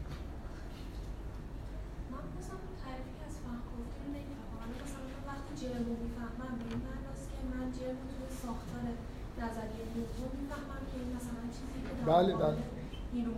حالا من تا به موجود به ساختار کوانتوم می‌تونم اثر رو روش ببینم که چطوری می‌تونم عمل کنم آره ولی یعنی من هر چیزی که می‌فهمم تو ساختار نظریه است فهمم آره ولی شما وقتی که مکانیک نیوتن می نویسید یا نسبیت انیشتن تا اینجا همه چیزهایی که می نویسید خط به خط مابعضای خارجی دارن. ولی تو توی مکانیک کوانتوم همون سایی که می نویسید مابعضای خارجی نداره یه ابزار محاسباتیه. آخه مابعضای خارجیشون بازم توی خود نظریه است. من از چارچوب نظریه نیوتن خارج بشم جرمو چی می‌خوام یا از ما نظریه ماکسول از چارچوبش بیام خارج بشم بار یعنی چی؟ یا حتی فضا زمان. یعنی من فهمی که دارم همش در چارچوب نظریه است و خب این غیریه که شاید ترک ساینس داره واقعا اینجوری نیست. یعنی حداقل در در زمان خودش وقتی ماکسول نظریه خودش رو میده من نقطه عطف اول نگفتم ایشون سوالی کرد که یه ذره در واقع چیزی جلوترش رو گفتم. ولی می‌خوام بگم که این احساس این که من می‌دونم جرم چیه. جرم همین چیزی الان می‌دونم می‌دونم در مورد این وقتی میگم وزن یا جرم رو به کار می‌برم یعنی چی؟ یعنی یعنی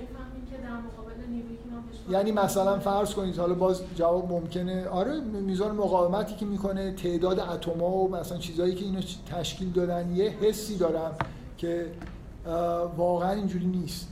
ببینید من نمی‌تونم بگم نیرو در مکانیک نیوتونی یه چیزیه مثل یه F اونجا نوشتم اصلا نمی‌دونم یعنی چی. حسش می‌کنم. آفرین. دقیقا نکته اینه که تا یه زمانی physics objective ه ادعای objective بودن داره. داره درباره جهان خارج صحبت می‌کنه. اینطوری. ببینید یه تعبیر از فیزیک مدرن می‌تونه این باشه دیگه. من یه مدل ریاضی نوشتم. خب این به این میگن تعبیرهای غیر رئالیستی یا اینسترومنتالیستی بذارید براتون تعبیر بکنم. اینسترومنتالیستی اینجوریه که اصلا جهان خارج من کار ندارم. من یه مدل ریاضی دارم یه سری فرمول دارم. خب؟ توی این فرمول یه سری پارامتر وجود داره. یه ابزارهایی دارم برای میجرمنت که این پارامترها رو اندازه می‌گیرم. خب؟ اصلا بار معنی نداره بغیر از آنچه این دستگاه اندازه می‌گیرد. وزنم همینطور نمی‌دونم. یه چیزی به اسم مثل تعریف زمان به طور نسبیتی. زمان اون چیزی که ساعت اندازه می‌گیره. خب؟ بنابراین من یه سری دستگاه اندازه گیری دارم و یه سری experiment انجام میدم یه سری عدد این دستگاه ها می‌خونن این عددا رو می‌ذارم تو اون فرمولا. اگه درست در اومد مدلم درسته. اگه نه عوضش می‌کنم. بنابراین اصلا من نمی‌دونم بار چیه نمی‌دونم جرم چیه و نه اصلا درباره جهان خارج دارم اطلاعات به دست میارم. درباره محیط آزمایشگاه خودم و عکس عملی که این مژرمنت ها در مورد این دستگاه داره. از زمان کوانتوم مکانیکی که این تعبیرها شروع شده. قبلش وجود نداشته برای خاطر اینکه قبلا اینجوری نبود که ما نف... حس کنیم که نمی‌فهمیم داریم چی کار می‌کنیم. ببینید کوانتوم مکانیک نقطه عطف دوم بود که این مثل اینه که من برای اینکه نگم که دیگه نمی‌فهمم اومدم معنی فهم و تئوری و همه چیز رو دوباره ریفرش کردم عوض کردم. ببینید. روز اول که فیزیک شروع شد گالیله نیوتن جهان رو می‌خواستیم بشناسیم. فکر می‌کردیم که توی جهان واقعی داریم زندگی می‌کنیم اینجا قوانین ریاضی وجود داره ما قرار اینا رو کشفشون بکنیم. خب باشه آفرین آره. بنابراین به یه جایی رسیدیم. در این نقطه عطف دوم اصلا این هوای شناخت جهان رو انگار گذاشتیم کنار. درسته؟ ولی واقعا این مثل همون ماجراییه که در مورد تعبیر کوپنهاگی پیش اومد. که فیزیکدان اصلا کیر نمی‌کنن که ولی واقعا الان فیزیکدان احساس می‌کنن که الان کامیونیتی فیزیک در جهان احساس می‌کنن که درباره جهان تئوری نمی‌سازن. درباره کهکشان درباره آغاز جهان انجام جهان. داریم درباره جهان صحبت می‌کنیم. چرا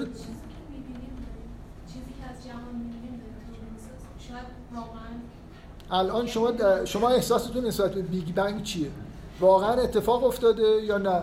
یه چیزی همینطوری. بابا ما ببینید این این حرفای شما این حرفای شما که شنیدیدشون آره.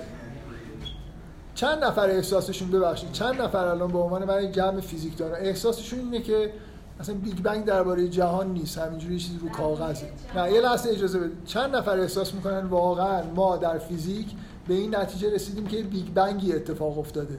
یعنی جهان از یه تراکم از این نقطه singular ی شروع شده و یه اتفاقای چند نفر احساس می‌کنن؟ داریم واقعا درباره جهان صحبت می‌کنیم.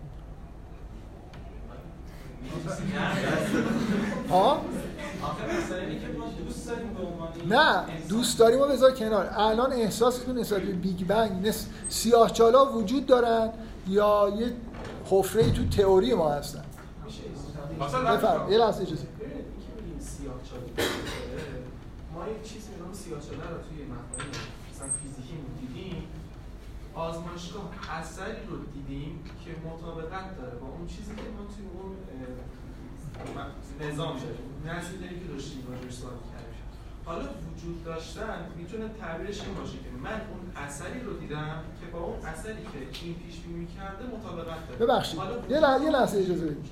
سیاره نپتون وجود داره از روی دیدنی که من دارم از روی دیدنی که من دارم یه, یه, یه نفر جواب بده. سیاره سیاره نپتون وجود داره یا می‌دونی سیاره نپتون چجوری کشف شد؟ سیاره نپتونی که الان داریم راجع صحبت می‌کنیم همون یک اشتراکی داریم که یک ویژگی دیدیم که هممون می‌دونیم که اون ویژگی خب همین سیاه‌چاله هم همینه. ببینید اجازه بدید. سیاره نپتون اینجوری کشف شد. توی مدار اورانوس یه اختلالایی بود. که حد زدن که این مربوط به یه سیاره که توی مداری با فلان فاصله داره حرکت می‌کنه جرمش هم حدودا اینقدره. محاسبه کردن که اگه در فلان شب فلان جا رو نگاه کنی اینو می‌بینی. نگاه کردن دیدن. خب؟ و ثابت شد برای فیزیکدانا. این مال قبل از دوران کوانتوما فکر نکنم هیچ شک نکرد. خب الان سیاه چالم عین همین اتفاق داره میفته من تو تئوری خودم یه چیزایی می‌بینم. که به نظرم می‌رسه که همچین چیزی باید وجود داشته باشه. بعد میرم نگاه می‌کنم آثارش رو می‌بینم و به این اعتقاد می‌رسم که سیاهچاله وجود دارد. یعنی به این اعتقاد می‌رسم که الان اگه در فلان نقطه فضا که من دارم یه همچین آثاری رو می‌بینم یه جرم بفرستم این این اتفاق براش میفته میره اینفورمیشن داره این اتفاق براش میفته واقعا فیزیکدانا دارن درباره جهان صحبت می‌کنن. فرض رو بر این می‌ذارید که اون واقعیت مطلقی وجود داره و ما سعی می‌کنیم واقعیت مطلق رو درسته؟ خب یعنی که شما آفرین خب خوبه. شما دارید به این نتیجه می‌رسید که توی مثلا ف... این این حرفایی که الان در واقع زده میشه درباره اینکه مثلا فرض کنیم واقعیت مدل بیس یه واقعیتی که بر اساس مدل بهش می‌رسیم ما فیزیکو شروع کردیم با این فرض که داریم درباره یه جهانی وجود داره. خب؟ یه جهانی وجود داره و من دارم این جهانی می‌شناسم. خب؟ شما می‌تونید بگید که بعد از دوران کوانتوم به این نتیجه رسیدم که اصلا یه همچین جهانی وجود نداره. آفرین. مثل مثل ایدئالیستا. ایدئالیستا از اول می‌گفتن دیگه در مقابل در فلسفه یه افرادی بودن بهشون می‌گفتن ایدئالیست. اینا می‌گفتن اصلا جهان خارجی وجود نداره. یعنی الان دو نوع هم داشتن. افرادی که می‌گفتن فقط من وجود دارم. اصلا شما وجود ندارید. چه دلیلی داره من فرض بکنم که خارج از من چیزی وجود داره؟ خب؟ فکر کنم بهشون می‌گفتن سولیپسیست. مثل مغز در خمره. من یه موجودی هستم یه چیزایی تاثیرای حسی تو مغز من داره ایجاد میشه من شما رو توهم می‌کنم. مثلا هیچ جوری هم نمی‌تونید به من ثابت کنید وجود دارید. نمی‌تونید ثابت کنید. ما نمی‌تونیم ثابت کنیم جهان خارج وجود داره. این حرفا خیلی حرفا قدیمیه که امروز توی بسته‌بندی جدیدی. ببینید من حرفم اینه. دقیقا اینجا مسئله اینه که یه مشکلاتی تو فهم تئوری کوانتوم وجود داره و فیزیکدانا بالاترین سطح پیشفرزهای ما رو زیر سوال بردن و حق نداشتن این کارو بکنن. در حالی که هنوز نمی‌دونیم که با پیشفرزهای پایینتر می‌تونیم مشکلات رو حل بکنیم یا نه. نه منظور من می‌فهمید. اصلا این تمام نکته ماجرا اینه. اگه من یه سلسله مراتب برای پیشفرزهای خودم داشته باشم به خودم نباید به این راحتی حق بدم که اصل موجبیت رو مثلا زیر سوال ببرم. برای اینکه یه مشکلی که الان تو تئوری من پیش اومده رو حلش بکنم. حق ندارم کل مسئله مثلا رئال بودن فهم من اون موجبیتی که از مهمترین فرضای متافیزیکی بشر.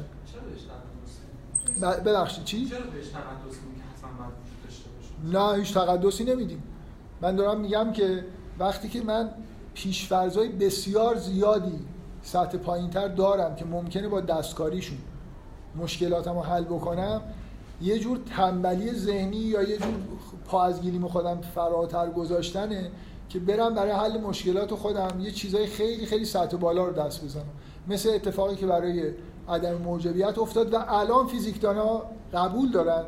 یعنی واینبرگ دیگه تو کتاب درسیش هم نوشته بعد از سی چل سالی که اخیرا حدود سی ساله که بازار تعبیرهای آلترناتیو برای مسئله جایگزین تعبیر کوپنهاگی باب شد بین فیزیکدانا و روز به روز در واقع این تعبیرها بیشتر و بیشتر شد تا اینکه الان به جایی رسیدیم که یه حس نارضایتی در حتی یه آدمی مثل واینبرگ.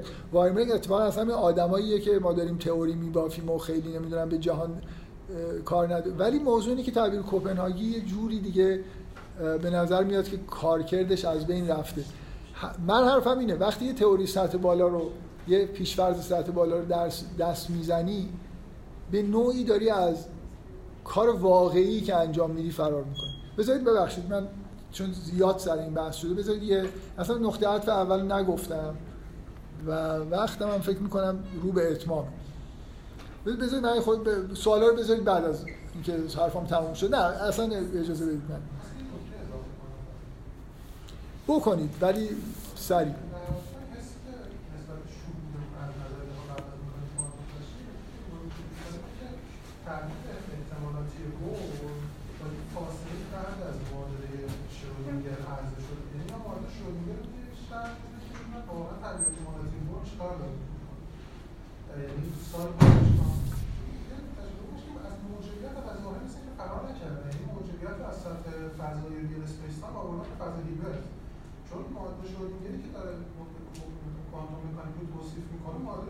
این این حرفایی که می‌زنید خیلی من شخصا دارم میگم و خیلی رضایت بخش نیست نه تعبیرهای احتمالاتی. حالا دل... نمی‌خوام وارد فیزیک و ایناش بشم ولی اجازه بدید اینجا بحث من خیلی یه طوریه که می‌تونم از وارد شدن تو جزئیات فیزیک خودم رو کنار بکشم.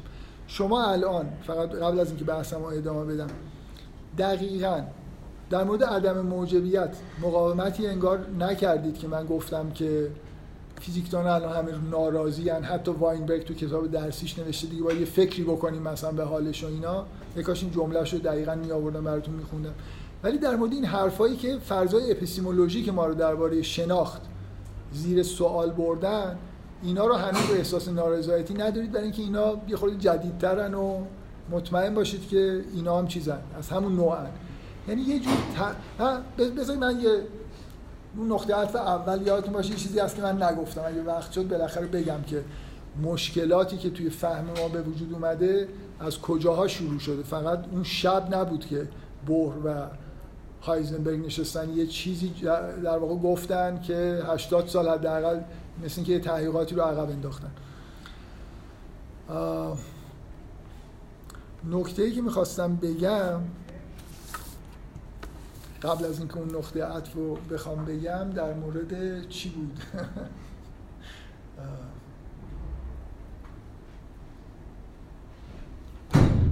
الان داشتم می‌گفتم یادم بود ولی الان یادم رفته. خیلی اوضاع بدیه. برای اینکه من می‌خواستم این چیز پروژه مانند تعریف کنم. ممکنه بشه یه خورده ادامه من خودم کار داشتم می‌خواستم بگم که الا بلا سه تمومش کنیم ولی الان واقعا یه طوریه که آره مثلا یه, یه رو اضافه تر صحبت بکنم. خب یاد داشتم و یه نگاهی بکنم.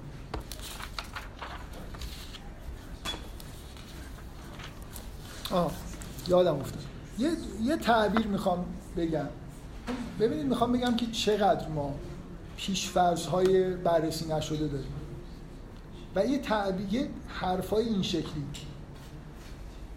موجبیت نمی‌دونم بزرگترین فرضای متافیزیکی بزرگترین فرضای اپیستیمول اصلا ما جهان را نمی‌توانیم بشناسیم. این خوزعبلات مربوط به نمی‌دونم شناخت مدل بیست رئال, رئال مثلا واقعیت های مدل بیست اینا واقعا چی میگن؟ جبریش. خوزعبلات بذار من یه،, یه تعبیر بگم بهتون که یه نفر روی این کار کرده از دهه اواخر شاید دهه 90 شما چقدر احساستون اینه که ما مثلا در هنوز نسبت به فضا و زمان خوب داریم فکر می‌کنیم و مدل سازی می‌کنیم؟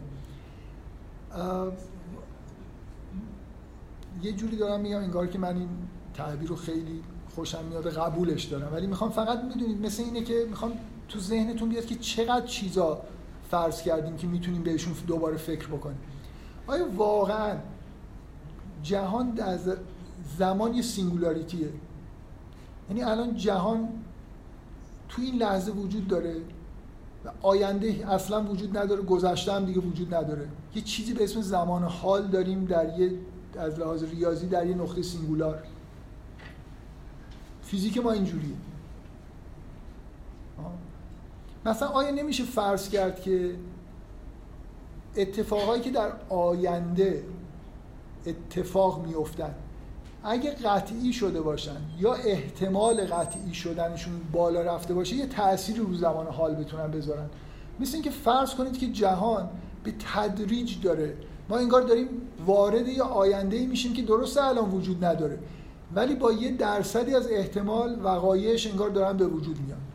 بنابراین زمان هستی در یه بازه وجود داره انگار. مثلا یه چیزی که قطعی شده در آینده حتما اتفاق میفته و دیگه از لحاظ فیزیکی شکی درش نیست می‌تونه مثل یه واقعی که واقعا وجود داره به یه نحوی طبق یه تئوری بر زمان حال تاثیر بذاره. خب؟ کی گفته که ما تصورمون از زمان اصلا این تصور زمان سینگولار تصور عجیب چرا گذشته گذشته گذشت؟ آینده هم هنوز نیومده نه ببینید اصلا من نمی‌خوام در مورد این بحث بکنم. من میگم که تعبیر این آدمی که این در مورد این چیزا بحث کرده سعی می‌کنه که پدیدهای کوانتومی رو اینجوری بفهمه. خب؟ تل... ده ها تلاش دیگه هم وجود داره که ببینید این نمونه دست زدن یه پیشفرزی در مورد زمانه. نه در مورد فهم. نه درباره نمی‌دونم این چیزی مثل موجبیت. دقت می‌کنید؟ یعنی اینکه من یه چیزی در مورد زمان فرض کردم که شاید غلط باشه. یه بحث یه لحظه اجازه یه بحثایی که در واقع در مورد مدل‌های جدید فیزیکی است برای کوانتوم گراویتی مثلا واقعا این مدل ریاضی اصلا چرا اینقدر با ریاضیاتمون پیوسته است؟ واقعا مکان یه چیز پیوسته و این نقطه های نقطه های اصلا این تصور چقدر با هندسه اقلیدوسی چقدر با واقعیت شبیه؟ مکان یه چیز پیوسته ولی نقطه های بیبعد داره. آیا بهتر نیست مثلا یه مدلی مدل هندسی پیچیده تری مثلا مثل هندسه ناجابجایی که اصلا توش این مفهوم نقطه و این حرفا توش نیست؟ یا فضای توپولوژیک پیچیده تر که این مفاهیم به این شکل توش ظاهر نمیشه. آیا اگه فضا و زمان رو جایگزین بکنیم به این مدلایی نمی‌رسیم که توش یه نتایج خیلی ساده بگیریم؟ من می‌خوام بگم اصلا شهود ما از زمان نیوتون در مورد فضا و زمان خیلی طبیعی نبود واقعا. کاری که دکارت کرد مثلا یه محوری گرفت و فکر کرد که این هندسه عینا مکانه. شما می‌دونید تو فلسفه مثلا قرون وسطا چه اسلامیش چه مسیحیش. مکان اینجوری تعریف نمی‌کردن که یه چیزی که ما توشیم. می‌گفتن مکان نسبت بین اشیاست. اصلا چیزی به اسم مکان به اون فرمی که دکارت فرض می‌کرد وجود نداره. همه علم با این ابتکار دکارت شروع شد که ما مکان رو محور بذاریم و مثلا یه جوری میجرمنت انجام بدیم و از کجا اومدیم؟ یعنی می‌خوام بگم شهود شهود بشر قبل از دکارت خلاف این بود. این یه چیز کاملا غیر شهودی بود که دکارت وارد کرد برای اینکه به ما ابزار محاسبه می‌داد. من می‌تونم بگم بیش از 100 تا پیشنهاد اینجوری می‌تونید بکنید تصورات واقعی تر درباره مکان و زمان داشته باشیم. تا اینکه بیایم مثلا فرض کن حالا یه خود ما معادلاتمون رو دست بزنیم. اگه نشد بگیم آقا اصلا فهم جهان ممکن نیست. راحت دیگه. من بگم آقا ببینید این اینسترومنتالیسم و این بحثایی که نمی‌دونم ما داریم در حد مدلمون می‌فهمیم اینا یه روشای یه فیزیکدان نشسته داره کار می‌کنه. این فیلسوفا مزاحمشن. تا این یعنی چی؟ اون چرا این بگه من همین مدلمو دارم می‌سازم. واقعیت هم تو همین مدل حوصله نداره به این فکر بکنه که 80 سال ما نمی‌دونیم این سای تعبیرش واقعا چیه. چرا یه دفعه ریاضیات مکانیک کوانتوم مختلط شد؟ ما همه چیز رو ریل می‌فهمیم. من باور کنید از من بپرسید میگم اون نقط... یکی از مهمترین نقاطی که بشینیم بهش فکر بکنیم اینه که چرا ریاضیات جهان باید مختلط باشه. ریاضیات فیزیک مختلط است شک نکنید تو این. بذار من یه چیزی واقعا بگم خاطره علمی. من دانشجو که بودم ترم دو اصلا مکانیک کوانتوم بلد نبودم. ترم سوم ریاضیات مهندسی ما درس دادم. من عاشق آنالیز مختلط شدم. اصلا اصلا ریاضیات حقیقی در مقابل ریاضیات مختلف مثل یه چیز مزخرف آشغال فقط ریاضیات مختلف.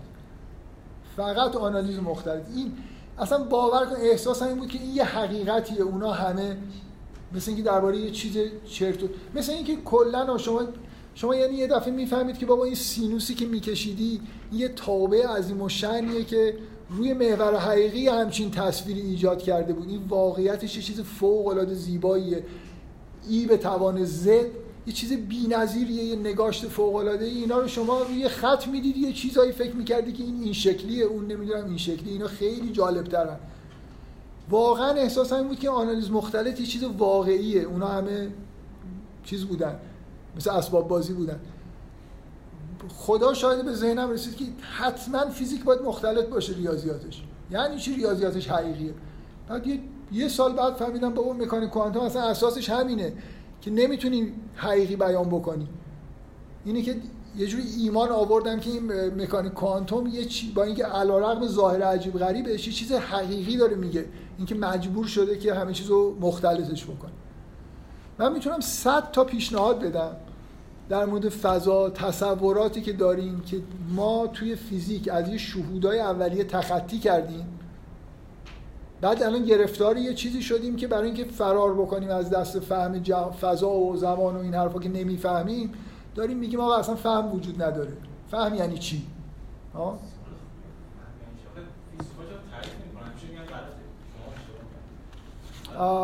من همیشه میگم شما به عنوان فیلسوف به ما قانع کنید که ما اشتباه می‌کنیم شما همیشه میگید شما اشتباه می‌کنید همون که شما چرا دارید شما راجع به فهم گفتین راجع نیوتونی هم خواستید دنیا رو بشناسین اصلا اینکه شما وقتی به نسبیت گذر می‌کنید شما معتقدین که فهم ما الان نسبیت ادعا کنید کل نیوتونی به تعبیر اشتباه بوده خب؟ 100 درصد اشتباه. خب یعنی صرفی که میشه نیوتن کلا اشتباه بوده. کلا. بعد زمان نیوتن ما ادعا کردیم که داریم دنیا رو می‌شناسیم. آفرین. خب همین هم یعنی شما می‌تونم که علم روشش من می‌تونم مثلا یه واقعیتی وجود داره. من دارم این مدلی میدم. خب خواهیم که اون وقت اینو چجوری توجیه می‌کنیم که علم انگار تو همون خود گذار نیوتن نسبتا فهم عوض شد کلا. این شناخت از طریق نسبیت هم احتمالاً غلطه. در خب این عملا اون فهمه راجع به واقعیت دنیا من سوالم که واقعیت که بدیهی نیست راجع نیوتونی هم موقع ولی ولی شما قبول دارید که اشیا هم دیگر نمی‌کشن؟ نیروی به هم دیگه وارد نمی‌کنن اجرام قانون قانون فیزیک قانون جاذبه نیوتونی یعنی اینکه جرم ها به هم دیگه نیرو وارد می‌کنن و طبق معادلات ولی ما می‌دونیم که اینجوری نیست. هیچ نیرویی وجود نداره. چند نفر تا حالا سراحتا توی کلاسی شنیدن که هیچ نیروی جاذبه وجود نداره. یه نفر. معمولا این رو پنهان می‌کنن دیگه. نظر نسبیت انیشتن در واقع داره میگه که ببین باور کنید من اینو توی کتاب تاریخ فیزیک خوندم و این خیلی جالبه. که برای اولین بار ادینگتون در یه سخنرانی 1900 نمی‌دونم فلان این جمله رو گفت که نیروی وجود نداره دیگه. مثل اینکه یه چیزی که دوست نداریم بگیم دیگه. آقا این نیوتون نشسته بود زیر درخت سیب خورد تو سرش. این فکر کرد که این چی شد اومد پایین؟ طبق معادلات طبق مکانیک خودش فکر کرد پس یه نیروی بهش وارد شده که اینو کشیده پایین. به این نتیجه رسید که پس کدوم چی کشیده؟ کله من که نبوده زمین کشیده. بعد معادلاتش مثلا این افسانه است البته. ولی واقعیتش اینه که هیچ نیروی اون سیبو نکشیده بود. این تمام معادلاتش که غلطه که هیچی اصلا تصورش از جهان غلطه. این کرات ببین تصور نیوتونی از حرکت کرات اینه که مثل اینه که من یه چیزی رو تناب بهش ببندم بچرخونم. این دوست داره در بره. من دارم می‌کشم که این در نره. ولی نظری نسبیات نمیگه که اینجا هیچ نیرویی داره وارد میشه و اون می‌خواد در بره و همه دارن خیلی با خوشحالی در مدارهای منحنی خودشون. یعنی حس تعبیر ما در تصور ما از جهان تغییر کرد. که سیارات چجوری دارن حرکت می‌کنن. و همونطوری که زمان نیوتن فکر می‌کردیم که داریم در مورد واقعیت صحبت می‌کنیم در زمان نسبیت انیشتن هم داریم فکر می‌کنیم که درباره واقعیت داریم صحبت و ممکن غلط باشه. فکر می‌کنیم یعنی داریم مدل سازی نه. یعنی به صرف این که یه بار شکست خوردیم دوباره هم شکست می‌خوریم بگیم اصلا دیگه نمیشه جهان رو شناخت. نه یعنی می‌تونیم که طوری بدیم که مجموعه بیشتری از مشاهده پذیرامون توصیف می‌کنه آره این همون چیز دیگه اون راهکار عملی فیزیکدانا برای جواب ندادن به سوالایی که نمی‌تونن جواب بدن. نه این که میگن صفر کیست می‌تونیم پس این واقعیت وجود داره. واقعا. ببینید من من به جایی رسیدم. اینجوری فکر کنید. روش های علم فیزیک پیش نمیره و به واقعیت نزدیک نمیشه. حاضر نیستم بگم که روش های علم فیزیک کلا غلطن. فرضای اشتباهی در فیزیک کردم. میگم واقعیت اصلا وجود نداره. واقعیت قابل شناخت نیست. و انتظار دارید که طرف مقابل هم بپذیره که شما حق دارید. چون بذارید ببخشید یه لحظه اجازه بدید من می‌خوام این حرف آخرمو بزنم که حالت پروژه داره. چقدر وقت دارم آخه؟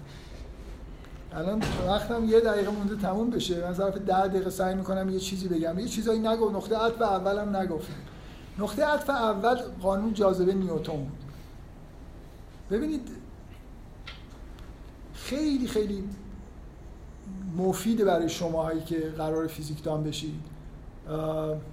نه مفید نیست برای اینکه فیزیکدان خوبه که به این چیزا فکر نکنه. دیگه فقط همون تو کاغذ محاسباتون انجام اگه می‌خواید درباره جهان فکر بکنید. حالا شبا که میرید خونه یه ساعت در هفته مثلا فکر بکنید. یه کتابی هست درباره نیوتن من الان نویسندش یادم نیست. که درباره مباحثات درباره فل... اسمش از فلسفه نیوتن اگه اشتباه نکنم. Newton's philosophy همچین چیزی. من اگه شما به من ایمیل بزنید من اسمشو براتون میفرستم که به بقیه بگید. ببینید چه سی چهل سال بعد از نیوتن درباره نیروی جاذبه. چطور ممکنه دو تا شی از فاصله دور در خلا همدیگر دارن جذب می‌کنن؟ یه عالم تئوری به وجود اومد. توضیح داد نیوتن. لایبنیتس یه جوری توضیح می‌داد با استفاده از فرض وجود اتر. یه اتفاقی سی چهل سال بعد از نیوتن افتاد. اینقدر این محاسبات جالب جواب می‌دادن که اصلا کلا این که ما باید توضیح بدیم که جاذبه چیه از بین رفت. یعنی یه, یه نقطه عطف تاریخ فیزیک اینه که ما از زم... بعضیا میگن از زمان کوانتوم ما شروع کردیم نفهمیدن فیزیک. ما از نیوتن شروع کردیم نفهمیدن فیزیک. برای اینکه نیوتن نگفت جاذبه چیه. فقط فرمولش رو نوشت. چجوری؟ ببین فاینمن مرد فیزیکدان بسیار شریفی بود. فاینمن مثلا میگه که ببینید اگه آخه چرا مجزور عکس مجزور فاصله؟ یه خورده کلمون رو به کار بندازیم فکر کنیم شاید چیزی به ذهنمون برسه. چرا نیروهای طبیعت با عکس مجزور فاصله در ارتباطن مثلا؟ خب متناسبن. فاینمن میگه ببینید یه کره در نظر بگیرید. حالا فکر کنید از اینجا یه سری ذرات داره به اون سمت میره. اصلا فکر کنید یه, یه نقطه مثل چشمه نور داره ذره متساعد می‌کنه. خب؟ تراکم این ذرات تو این سطح کره ای که داره پیش میره با عکس مجذور و فاصله ارتباط داره. بنابراین می‌تونیم فکر کنیم که از اینجا میاد این قانون عکس من حالا فکر کنیم که یعنی چی؟ مثلا بگیم گراویتون وجود داره. بگیم که ذرات بنیادی رد و بدل میشن از همین عکس مجذور فاصله و غا... اینکه سطح کره سطح کره با مجذور شعاع ارتباط داره و بزرگ میشه. بنابراین تعداد ذرات با عکس مجذور شعاع فاصله داره. این چیزها از زمان نیوتن سی چهل سال یه بحثایی شد و بعد گذاشتن کنار. چون شور و هیجان محاسبه همه چیز قربانی محاسبه است در فیزیک. یعنی ما از یه جایی فهم رو قربانی این کردیم. این بخش و من تاکیدم اینی از زمان حتی از زمان کوپرنیک شروع شد. من نخواستم اینو بگم. برای اینکه خیلی معلوم نیست چرا. سخته در واقع. باید نیم ساعت حرف بزنم که بفهمید اونجا هم یه اتفاقی افتاد. ولی نیوتنش واضح 20 سال بحث بدون نتیجه کردن. بعدم دیگه ولش کردن. فرمولا رو با شادی نوشتن و محاسباتشون رو انجام دادن و کلی چیز کشف کردن. نپتون رو کشف کردن مثلا. خب؟ با بذارید من یه چیز بگم که یه مقدار می‌تونم بگم که این حرفی که دارم می‌زنم واقعا به اعتقاد شخصی خودم نزدیکه. اونم اینه که پنروزی که میگه ریاضیات طبیعت نان کامپیوتیشناله خیلی سراحتا میگه که ما در فیزیک فرض کردیم که laws of nature متمتیکال و دلیلی هم نداریم برای این فرض خودم کی گفته که قوانین طبیعت متمتیکاله چه کامپیوتیشنال چه نان کامپیوتیشنال خب ممکنه قوانین طبیعت متمتیکال نیست. اصلا در متمتیکس نیستن در خب شما می‌دونید این فرض چقدر عجیب بوده از زمان دکارت به وجود اومد. در یونان یه آدمایی بودن فیلسوفای اقلیتی به اسم فیثاغورسی ها اونا از این حرفا می‌زدن. که جهان رو میشه با عدد توصیف کرد و این حرفا. یعنی به غیر از یه مقدار در واقع قدرتی که دکارت به ما داد و نیوتن تکمیلش کرد اینکه بتونیم در واقع همه چیز رو با عدد توصیف بکنیم و قوانین رو به صورت ریاضی بنویسیم تونستیم prediction انجام بدیم. هیچ دلیلی ما نداشتیم و نداریم و اصلا طبیعی نیست که فرض بکنیم که laws of nature mathematical ه خب؟ این این یه پیشفرض science نیست این پیشفرض فیزیک حالا خیلی هنوز بالا نرفتیم. تو برسیم به اینکه اصلا فهم ممکنه یا نه. هزار تا چیز فرض کردیم دوست نداریم اینا رو دست بزنیم. بعد یه دفعه می‌بینیم خوب نمی‌فهمیم میگیم آقا اصلا فهم و بی خیال فهم. فهم همین مدلیه که من می‌نویسم و در همین چارچوب دارم می‌فهمم از این ایشون رو نگاه نکنید هاکینگ رو نگاه کنید. ایشون هم حرفایی رو زد که. آره. آره.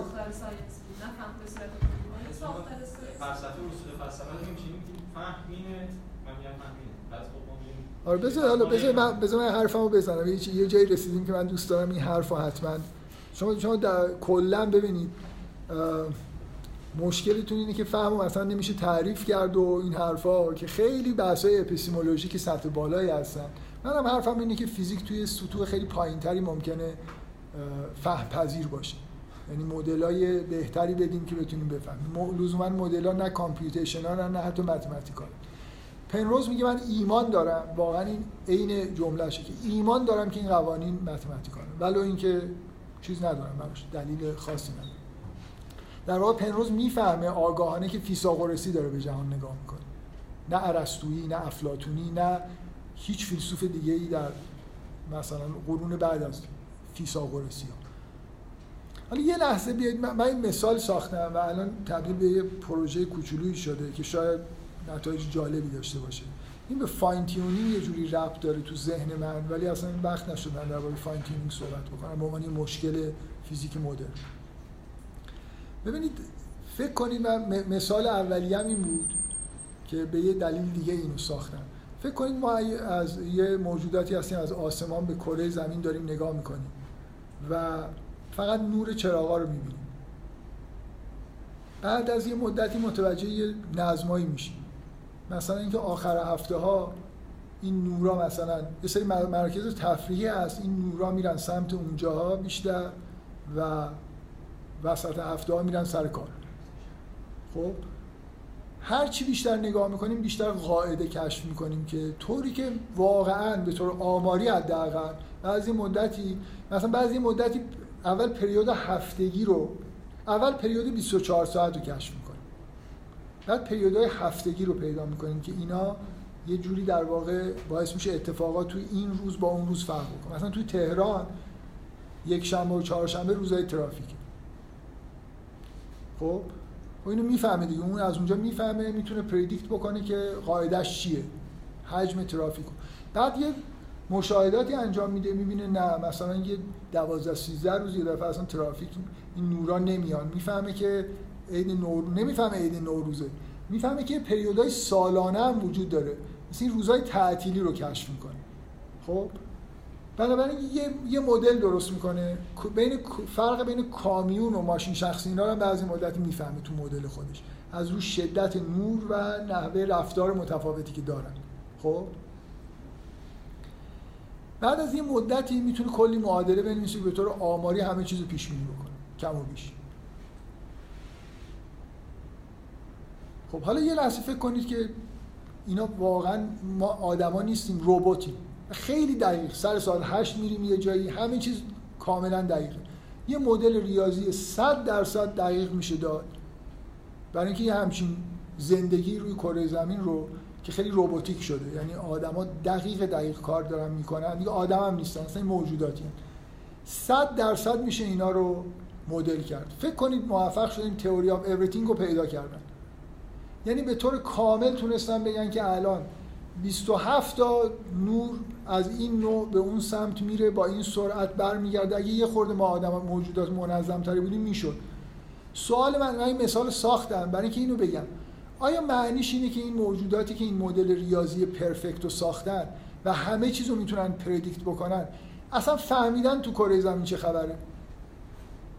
هیچی یعنی هیچی نفهمیدن دیگه. نفهمیدن ما آدمیم اونجا نفهمیدن اونجا محل تفریح این روزای تعطیل ماست ما فکر کنید اصلا خودشون هم اهل این چیزا نیستن. اگه خودشون کار بکنن و روزای تعطیل داشته باشن احتمالا هست میاد. اگه نداشته باشن مثل نسبتی که ما با ذرات بنیادی داریم. ما چه می‌دونیم اینا چی؟ بنابراین مثال من برای چیه؟ مثال من برای این نیست که ذرات بنیادی موجودات زندن. مثال من برای اینه که ساخت یه مدل ریاضی perfect.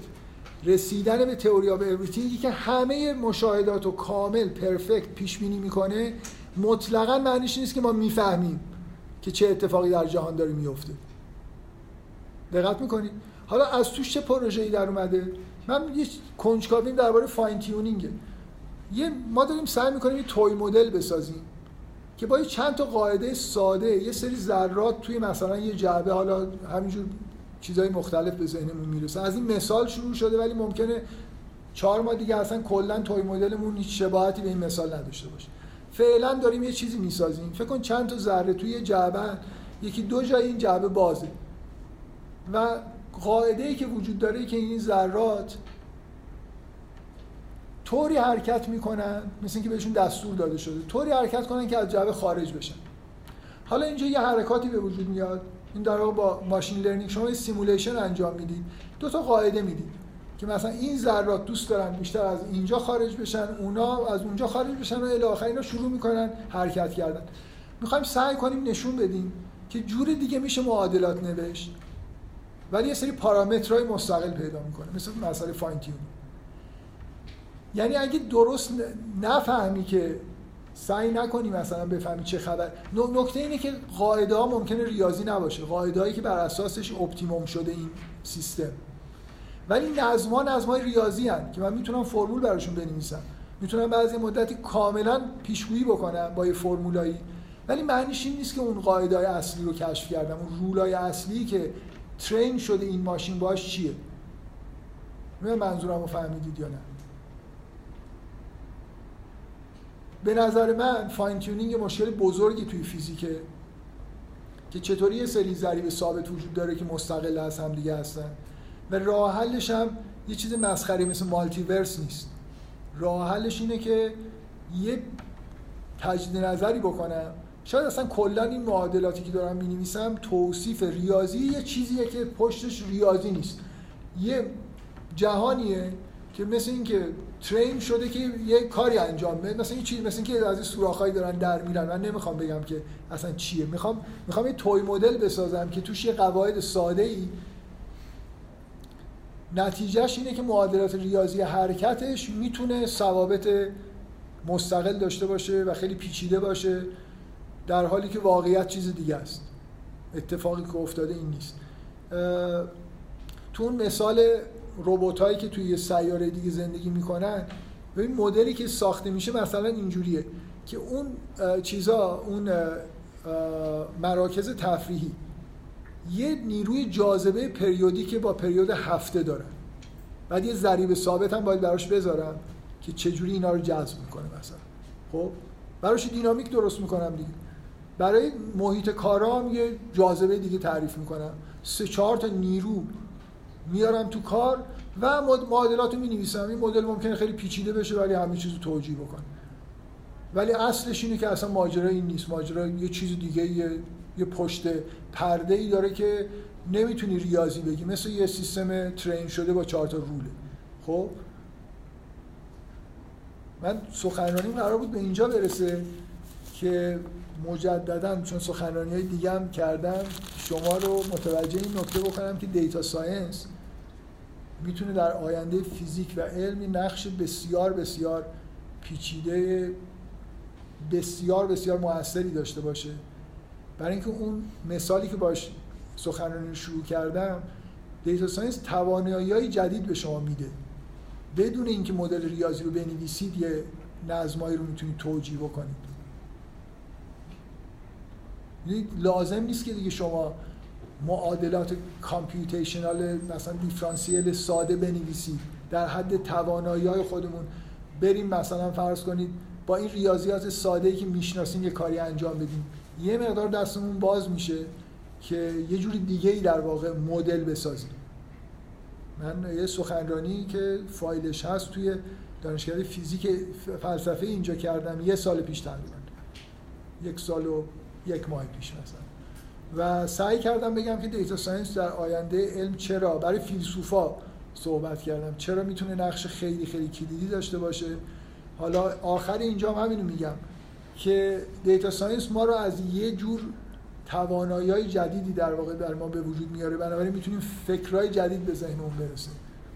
مثل بنده که اونجا افتاده بودم و به ذهنم نمی‌رسید که بیدارشم ممکنه بعد از این مدتی اصلا ایده ها کلا ایده باشه که الان به فکر ما نمی‌رسیم که چه جوری برای اینکه مدل های ما خودمونیم دیگه. کسی اینجا نیست که معادله دیفرانسیل می نویسیم آخرش می‌خوایم معادله دیفرانسیل پیوسته خوب بلدیم حل کنیم. بذار با یه جوک تموم بکنم. این جوک خیلی جوک کلیدی و اساسیه. برای اینکه هم خیلی معنی داره. همین که یه من شنیدم که این جوک منشأ ایرانی داره. خیلی جوکا یه نویسنده بزرگ فرانسوی هست به اسم ژان کلود کاریر. یه بار اومده بود ایران و آدمی که خیلی فرهنگ شرق مطالعه کرده. اون تو سخنرانیش گفت این جوک ایرانیه منشأ ایرانی داره. خیلی از جوکای مولا نصرالدین ترکی هن در واقع از ترکیه اومدن. مولا نصرالدین خود شخصیت ترکی. میگه جوک اینه که مولا داشت زیر یه چراغ مثلا مدرنش کنم تیر چراغ بر دنبال یه چیزی میگشت. یه دو اومدن گفتن دنبال چی میگردی؟ گفت انگشترمو گم کرد گفتن که خب کجا گم کردی؟ ما هم بگردیم. و پشت اون دیوار قبرستان. مثلا برای اینجا رو برای چی داری نگاه می‌کنی؟ آقا اینجا چراغ روشنه می‌بینم. اونجا رو هیچی نمی‌بینم. ما فکر می‌کنید این جوکه ولی باور کنید صد سال دیگه امیدوارم به فیزیک که نگاه می‌کنید تبدیل به خاطره شده باشه. ما اون جاهایی که روشنه اون چی جا مدل رو با ابزارهایی که می‌شناسیم و راه دستمون هست داریم می‌سازیم. نه ریاضیات نان کامپیوتیشنال نه, نه بدون ریاضیات. نمی... چون نمی‌تونیم کار کنیم این کار رو داریم می‌کنیم. بعد یه چیزایی می نویسیم نمی‌فهمیم بعد مجبوریم بگیم که اصلا فهم وجود نداره یا نمی‌دونم اصلا کی گفته که قانون موجبیت وجود داره و توجیه های علکی. من میگم این پیشفردا سلسله مراتب دارن. تا این پایینی ها رو آزمایش نکردید نرید سراغ اون بالایی ها فیزیکدان شریفتری باشید مثل فاینمن یه خورده مقاومت کنید در مقابل اینکه الان این تئوری که من نوشتم و می‌فهمم نمی‌فهمم می‌تونم بفهمم. همینطوری بگم اینا تمام این حرفا از عدم موجبیت گرفته تا نمی‌دونم فهم مدل بیس و اینا. برای فرار کردن از جواب دادن به ابهاماتیه که فیزیکدانان حوصله‌شو ندارن جواب بدن. اینسترومنتالیسم فلسفه علم فیزیکدانیه که می‌خواد بگه بابا اصلا کمیت ها یعنی ما به خارجی دارن چی؟ ولکو ولکو من همین که اندازه گرفتیم این فرموله رو بذار من بنویسم همین قسمت روشنش اینجاست که چرا میتابه و من این چیزایی می‌بینم. اون قسمتاش مبهم و تاریخی من حسم اینه که آینده فیزیک تحولات خیلی خیلی اساسی. امیدوارم شما جز فیزیکدانایی باشید که این تحولات به من واقعا حسم اینه که خیلی نمونده به اینکه یه چیزی در حد رولوشن زمان گالیله اتفاق بیفته یعنی اصلا science و فیزیک وارد یه مرحله جدیدی بشن بعضی از این پیشفرزهای اساسیشون رو تغییر بدن. خب حالا من نمی‌دونم فرار کنم. 20 دقیقه اضافه صحبت کردم وقت سوال شما رو گرفتم. یا مثلا همینجوری بگیم یکی دو نفر سوال کنن و بفرمایید. واقعا یکی دو تا دیگه بیشتر از چهار نمون درباره فهم خب مثلا این مثال اون آدم غذایی هایی که تهران رو می‌دیدن رو زدیم. ما بگیم که فهم در اصل وقتی اتفاق میفته فهم تعریفش اینه که ما یک شهودی از یک چیزی داشته باشیم و بعد بتونیم این تجربه جدیدی که حالا تو آزمایشگاهه یک انطباق با اون شهوده داشته باشه. یعنی آدم فضایی شهودی از بستنی خوردن و نمی‌دونم رفتن به شمال نداره. مثلا چه فهم در اصل این شهوده است. اما وقتی درباره نیوتون حرف می‌زنیم شهود از جرم داریم. و بخوایم هی باز تعریف زبانی بکنیم این به یک تسلسل یه تابی نهایت از آخر باید برگرده به یک حسی و این شاید این تعریف خوب از فهم باشه. آره آره. به نظر من اینجوری هست. یعنی ما مثل این که ببینید در قدیم می‌گفتن دانش یا فهم حالا هر چی که می‌خواد اسم نالج یعنی اینکه من تعریفش توی فلسفه باستان رو دارم که تعریف سختش رو نگم. تعریف تعریف آسونش مثل این بود که مثل اینکه ذهن ما مثل آینه ای بتونه طبیعت توش انعکاس پیدا بکنه. یعنی مثل اینکه من در ذهن خودم یه به قول شما شهودهایی بسازم که اینا منطبق با چیزهایی هستن که در بیرون وجود دارن. تعریف یه خورده عمیق‌تری می‌دادن از فهم. گفتن که یعنی انسان به یه جایی برسه که انگار جهان رو در درون خودش داره. حالا من واقعا اینا چیزای بحث شده ای بود که به راحتی میشه گفت که خب همین چیزی ممکن نیست دیگه. ما از کجا می‌دونیم؟ همونطوری که من نمی‌دونم. این یه پیشفرض خیلی اساسیه. من از کجا می‌دونم می‌تونم این کارو بکنم؟ می‌تونم همه جهان رو در درون خودم انعکاس بدم و ما به ازای انگار براش پیدا بکنم. در حسای خودم.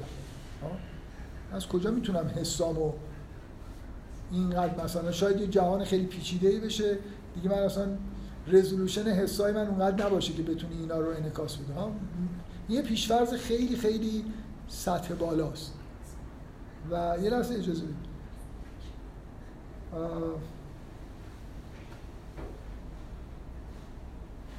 حالا بگید سوالتون رو بگید من بعدا اگه لازم شد بحث من حرفم که حرف اصلی که می‌خوام بزنم اینه که ارتباط بین شهود و ریاضیات و فیزیکی که حالا به حالا شاید میگیم مثلا غلط حالا کلمه غلط بودن اما باید مشخص کنیم منظور از خودش. این ارتباط بین شهود و فیزیکی که داریم می‌نویسیم کاملا قابل دیدن یعنی کاملا داریم مشهوره که این برام مثلا میگیم که ج برای ما یعنی توی یکی از قسمت هم که ج برای ما کاملا ملموسه چیه. ملموسه؟ نه گفتیم که من هم حرفی زدم. گفتم در زمان نیوتون فکر می‌کردن تازه. در زمان نیوتون فکر می‌کردن که جرمو می‌فهمن. در کوانتوم ما جرمو نمی‌فهمیم. ببینید شما وقتی به الکترون جرم نسبت می‌دید و نمی‌دونید که الکترون ذره است یا موجه یا یه چیز سومیه. بنابراین اصلا نمی‌دونید جرم دیگه چیه دارید به الکترون نسبت می‌دید. اینسترومنتالیستا حرفشون اینه. میگن این پارامتر M هیچ شهودی در موردش وجود اصلا هیچ فراموش کنید تصوری که از ام دارید. ام اون چیزیه که تو این آزمایش ما اندازه می‌گیریم. خب استدلالی که می‌کنیم برای که میگیم که مثلا گفتیم که مثلا توی زمان یونان باستان یک بله که می‌گفتن که آره. خب گفتیم که حالا ما یک پیشفرض می‌کنیم که اون ریاضیات وجود داره و مثلا ما حتما باید فیزیک رو با ریاضیات تعریف توضیح بدیم خب چاره دیگه ای من نداشتیم. این موضوعی که الان که فرض می‌کنن که میگید اون یه اقلیتی بودن خب اکثریت اینجوری فرض نمی‌کرد. یا مثلا زمانی که پروپوستا بوده وقتی گالیلو اینا اومدن دکارت ما مثلا فضای دکارت مثلا توضیح داد که مثلا چیه قبل از اون شهودی داشت مثلا بهش نشد شهودمون نشأت گرفته از اون فیزیک و ریاضیاتی که تا موقع نوشته شده. نه اینطوری نیست. نه. نه. نه نه نه اصلا کاملا دارید اشتباه می‌کنید. ما دو تا چیز داریم. شهود و محاسبه. شهود و پس از محاسبه نمی‌گیره؟ می‌گیره. شهود و محاسبه. شهود و فرمالیسم. اینجوری بگیم. شما در ریاضیات که میری دو تا مکتب متخاصم داریم شهودگراها و فرمالیست ها کلا در function ذهن ما این دوتا دوتا قطبن. قطب شهود و قطب فر... سخن گفتن یه جوری نزدیک کردن شهود به فرمالیسمه. یعنی من بذارمش وسط. که تهش اینه که formal به معنای ریاضیش بکنم. چیزی رو که دارم حس می‌کنم. درک طبیعت تا قبل از حالا موقتا میگم قبل از نقطه عطف اولی که به شما گفتم مثل مثلا دکارت و نیوتون درک طبیعت فارغ از این بود که آیا می‌تونم محاسبه در موردش انجام بدم یا نه. از یه جایی من تمایل پیدا کردم که مدل ریاضی بسازم برای اینکه این مدل ریاضی به من پریدیکشن میده و prediction به من تکنولوژی میده. science ساخته نشد. من این بارها این حرف رو زدم. science اساسش متدش برای درک understanding نیست. برای تکنولوژی. برای قدرت ببینید برای شناخت نیست برای قدرت برای کنترل کردن طبیعته اصلا ماهیت science. ماهیت science چیه؟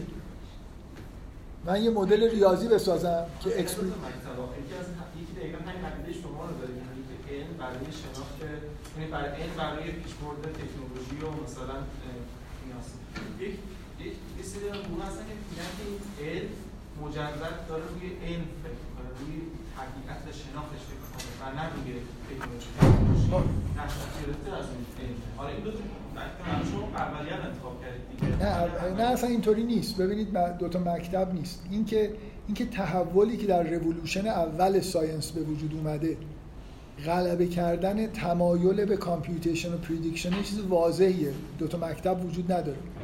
یعنی شما موقع شما در ارسطو طبیعت رو نمیرید مطالعه بکنید برای اینکه prediction ی انجام بدید. فقط می‌خواید سعی کنید مثلا یه چیزایی رو درک بکنید با شهود خودتون. خب؟ از یه جاییه که متمتیک میاد توی کار توی از زمان گالیله و بعد مخصوصا از دکارت. یه ایده جدید اصلا میاد وسط. اونم اینه که مدل های ریاضی بسازن. مدل ریاضی چرا جالبه؟ چرا متد علم چیه؟ متد علم اینه که من یه شکل بکشم. این کلا science. در در یک کلام اگه بخواید science رو توضیح بدید که چی کار می‌کنید یه چیزی وجود داره به اسم experiment که یه input ی داره یا output ی داره. یعنی من یه سری پارامتر رو مثلا ست می‌کنم یه سری پارامتر رو می‌خونم و یه experiment تشکیل میدم. حالا می‌تونید بگید که این خیلی ورودی خروجیاش می‌تونه متنوع باشه. بالاخره یه experiment یه همچین چیزی. یه چیزایی رو ست کردم و یه چیزایی رو measurement انجام دادم در فیزیک لا کلا فیزیک داره چیکار می‌کنه؟ داره یه مدل درست می‌کنه. ریاضی. یعنی یه سری فرم یه, فرم... اصل... یه دستگاه اصل موضوعی می‌سازه برای یه سری فرمول برای formalism برای من به وجود میاره که اگه روی کاغذ همین عددهای input رو توی فرمولا جاگذاری بکنم همون output ها رو دارم. علم اینه اصولا. خب چقدر این. اینو بهش میگن روش علمی دیگه. روش علمی یعنی اینکه من یه مدل درست کنم که بتونه prediction بکنه. prediction ش به صورت experimental قابل آره یعنی بتونم یه measurement های انجام بدم بگم درست یا غلط. اگه موفق بود مدل رو نگه میدارم. اگه نه عوضش می‌کنم. چقدر احساس می‌کنید که اساس این روش علمی ساخت روش علمی هدف شناخت این چیزیه که واقعا توی این box وجود داره و چقدر احساس می‌کنید که این هدفش prediction خیلی خیلی بدیهیه. که تعداد ام هایی که ممکنه بتونن پردیکشن انجام بدن بسیار زیاده از روز اولم میگن گالیله روش اینو من چند ماه آدم یه چیزی که تازه می‌خونه تو ذهنش دیدم می‌خواد به همه بگم. چند ماه پیش من توی کتاب تاریخ علم خوندم که توی بحثی که گالیله با کلیسا داشت در مورد تئوری کوپرنیک و مثلا زمین مرکزی و خورشید مرکزی و اینا توی اعلامیه‌ای که کلیسا صادر کرده پاپ در واقع صادر کرده یا نقل قول از پاپ پاپ فلان فلان نیوسه نمی‌دونم سوم گفته که گفته این راه به حقیقت نمی‌بره روش برای اینکه خداوند یک کار رو از روش های مختلف می‌تونه انجام اینکه مثلا فرض کنید الان من این سری مشاهدات دارم که یه مدل بهش فیت میشه خب مدل های دیگه هم ممکنه بهش فیت بشه. یعنی می‌خوام بگم یه جوری از روز اولی که روش علمی به وجود اومد همه حسشون این بود فیلسوفای اون زمان که این برای کشف حقیقت خیلی به درد نمی‌خوره. برای اینکه معلوم الان نیوتونی تا یه جای مشاهدات رو با کشیدن توجیه کرد. بعد حالا با فضا زمان مدل بعدی میاد مدل بعدی میاد. اینکه کدومشون این این که شما میگید فهم مدل بیس اینو از روز اول می‌دونستن. این روش علمی برای کشف حقیقت خیلی به درد نمی‌خوره. شما خیلی فقط زمان نداره آره بفهم من تشکر خواهش می‌کنم. الان که خیلی شروع بود بیشتر از زمان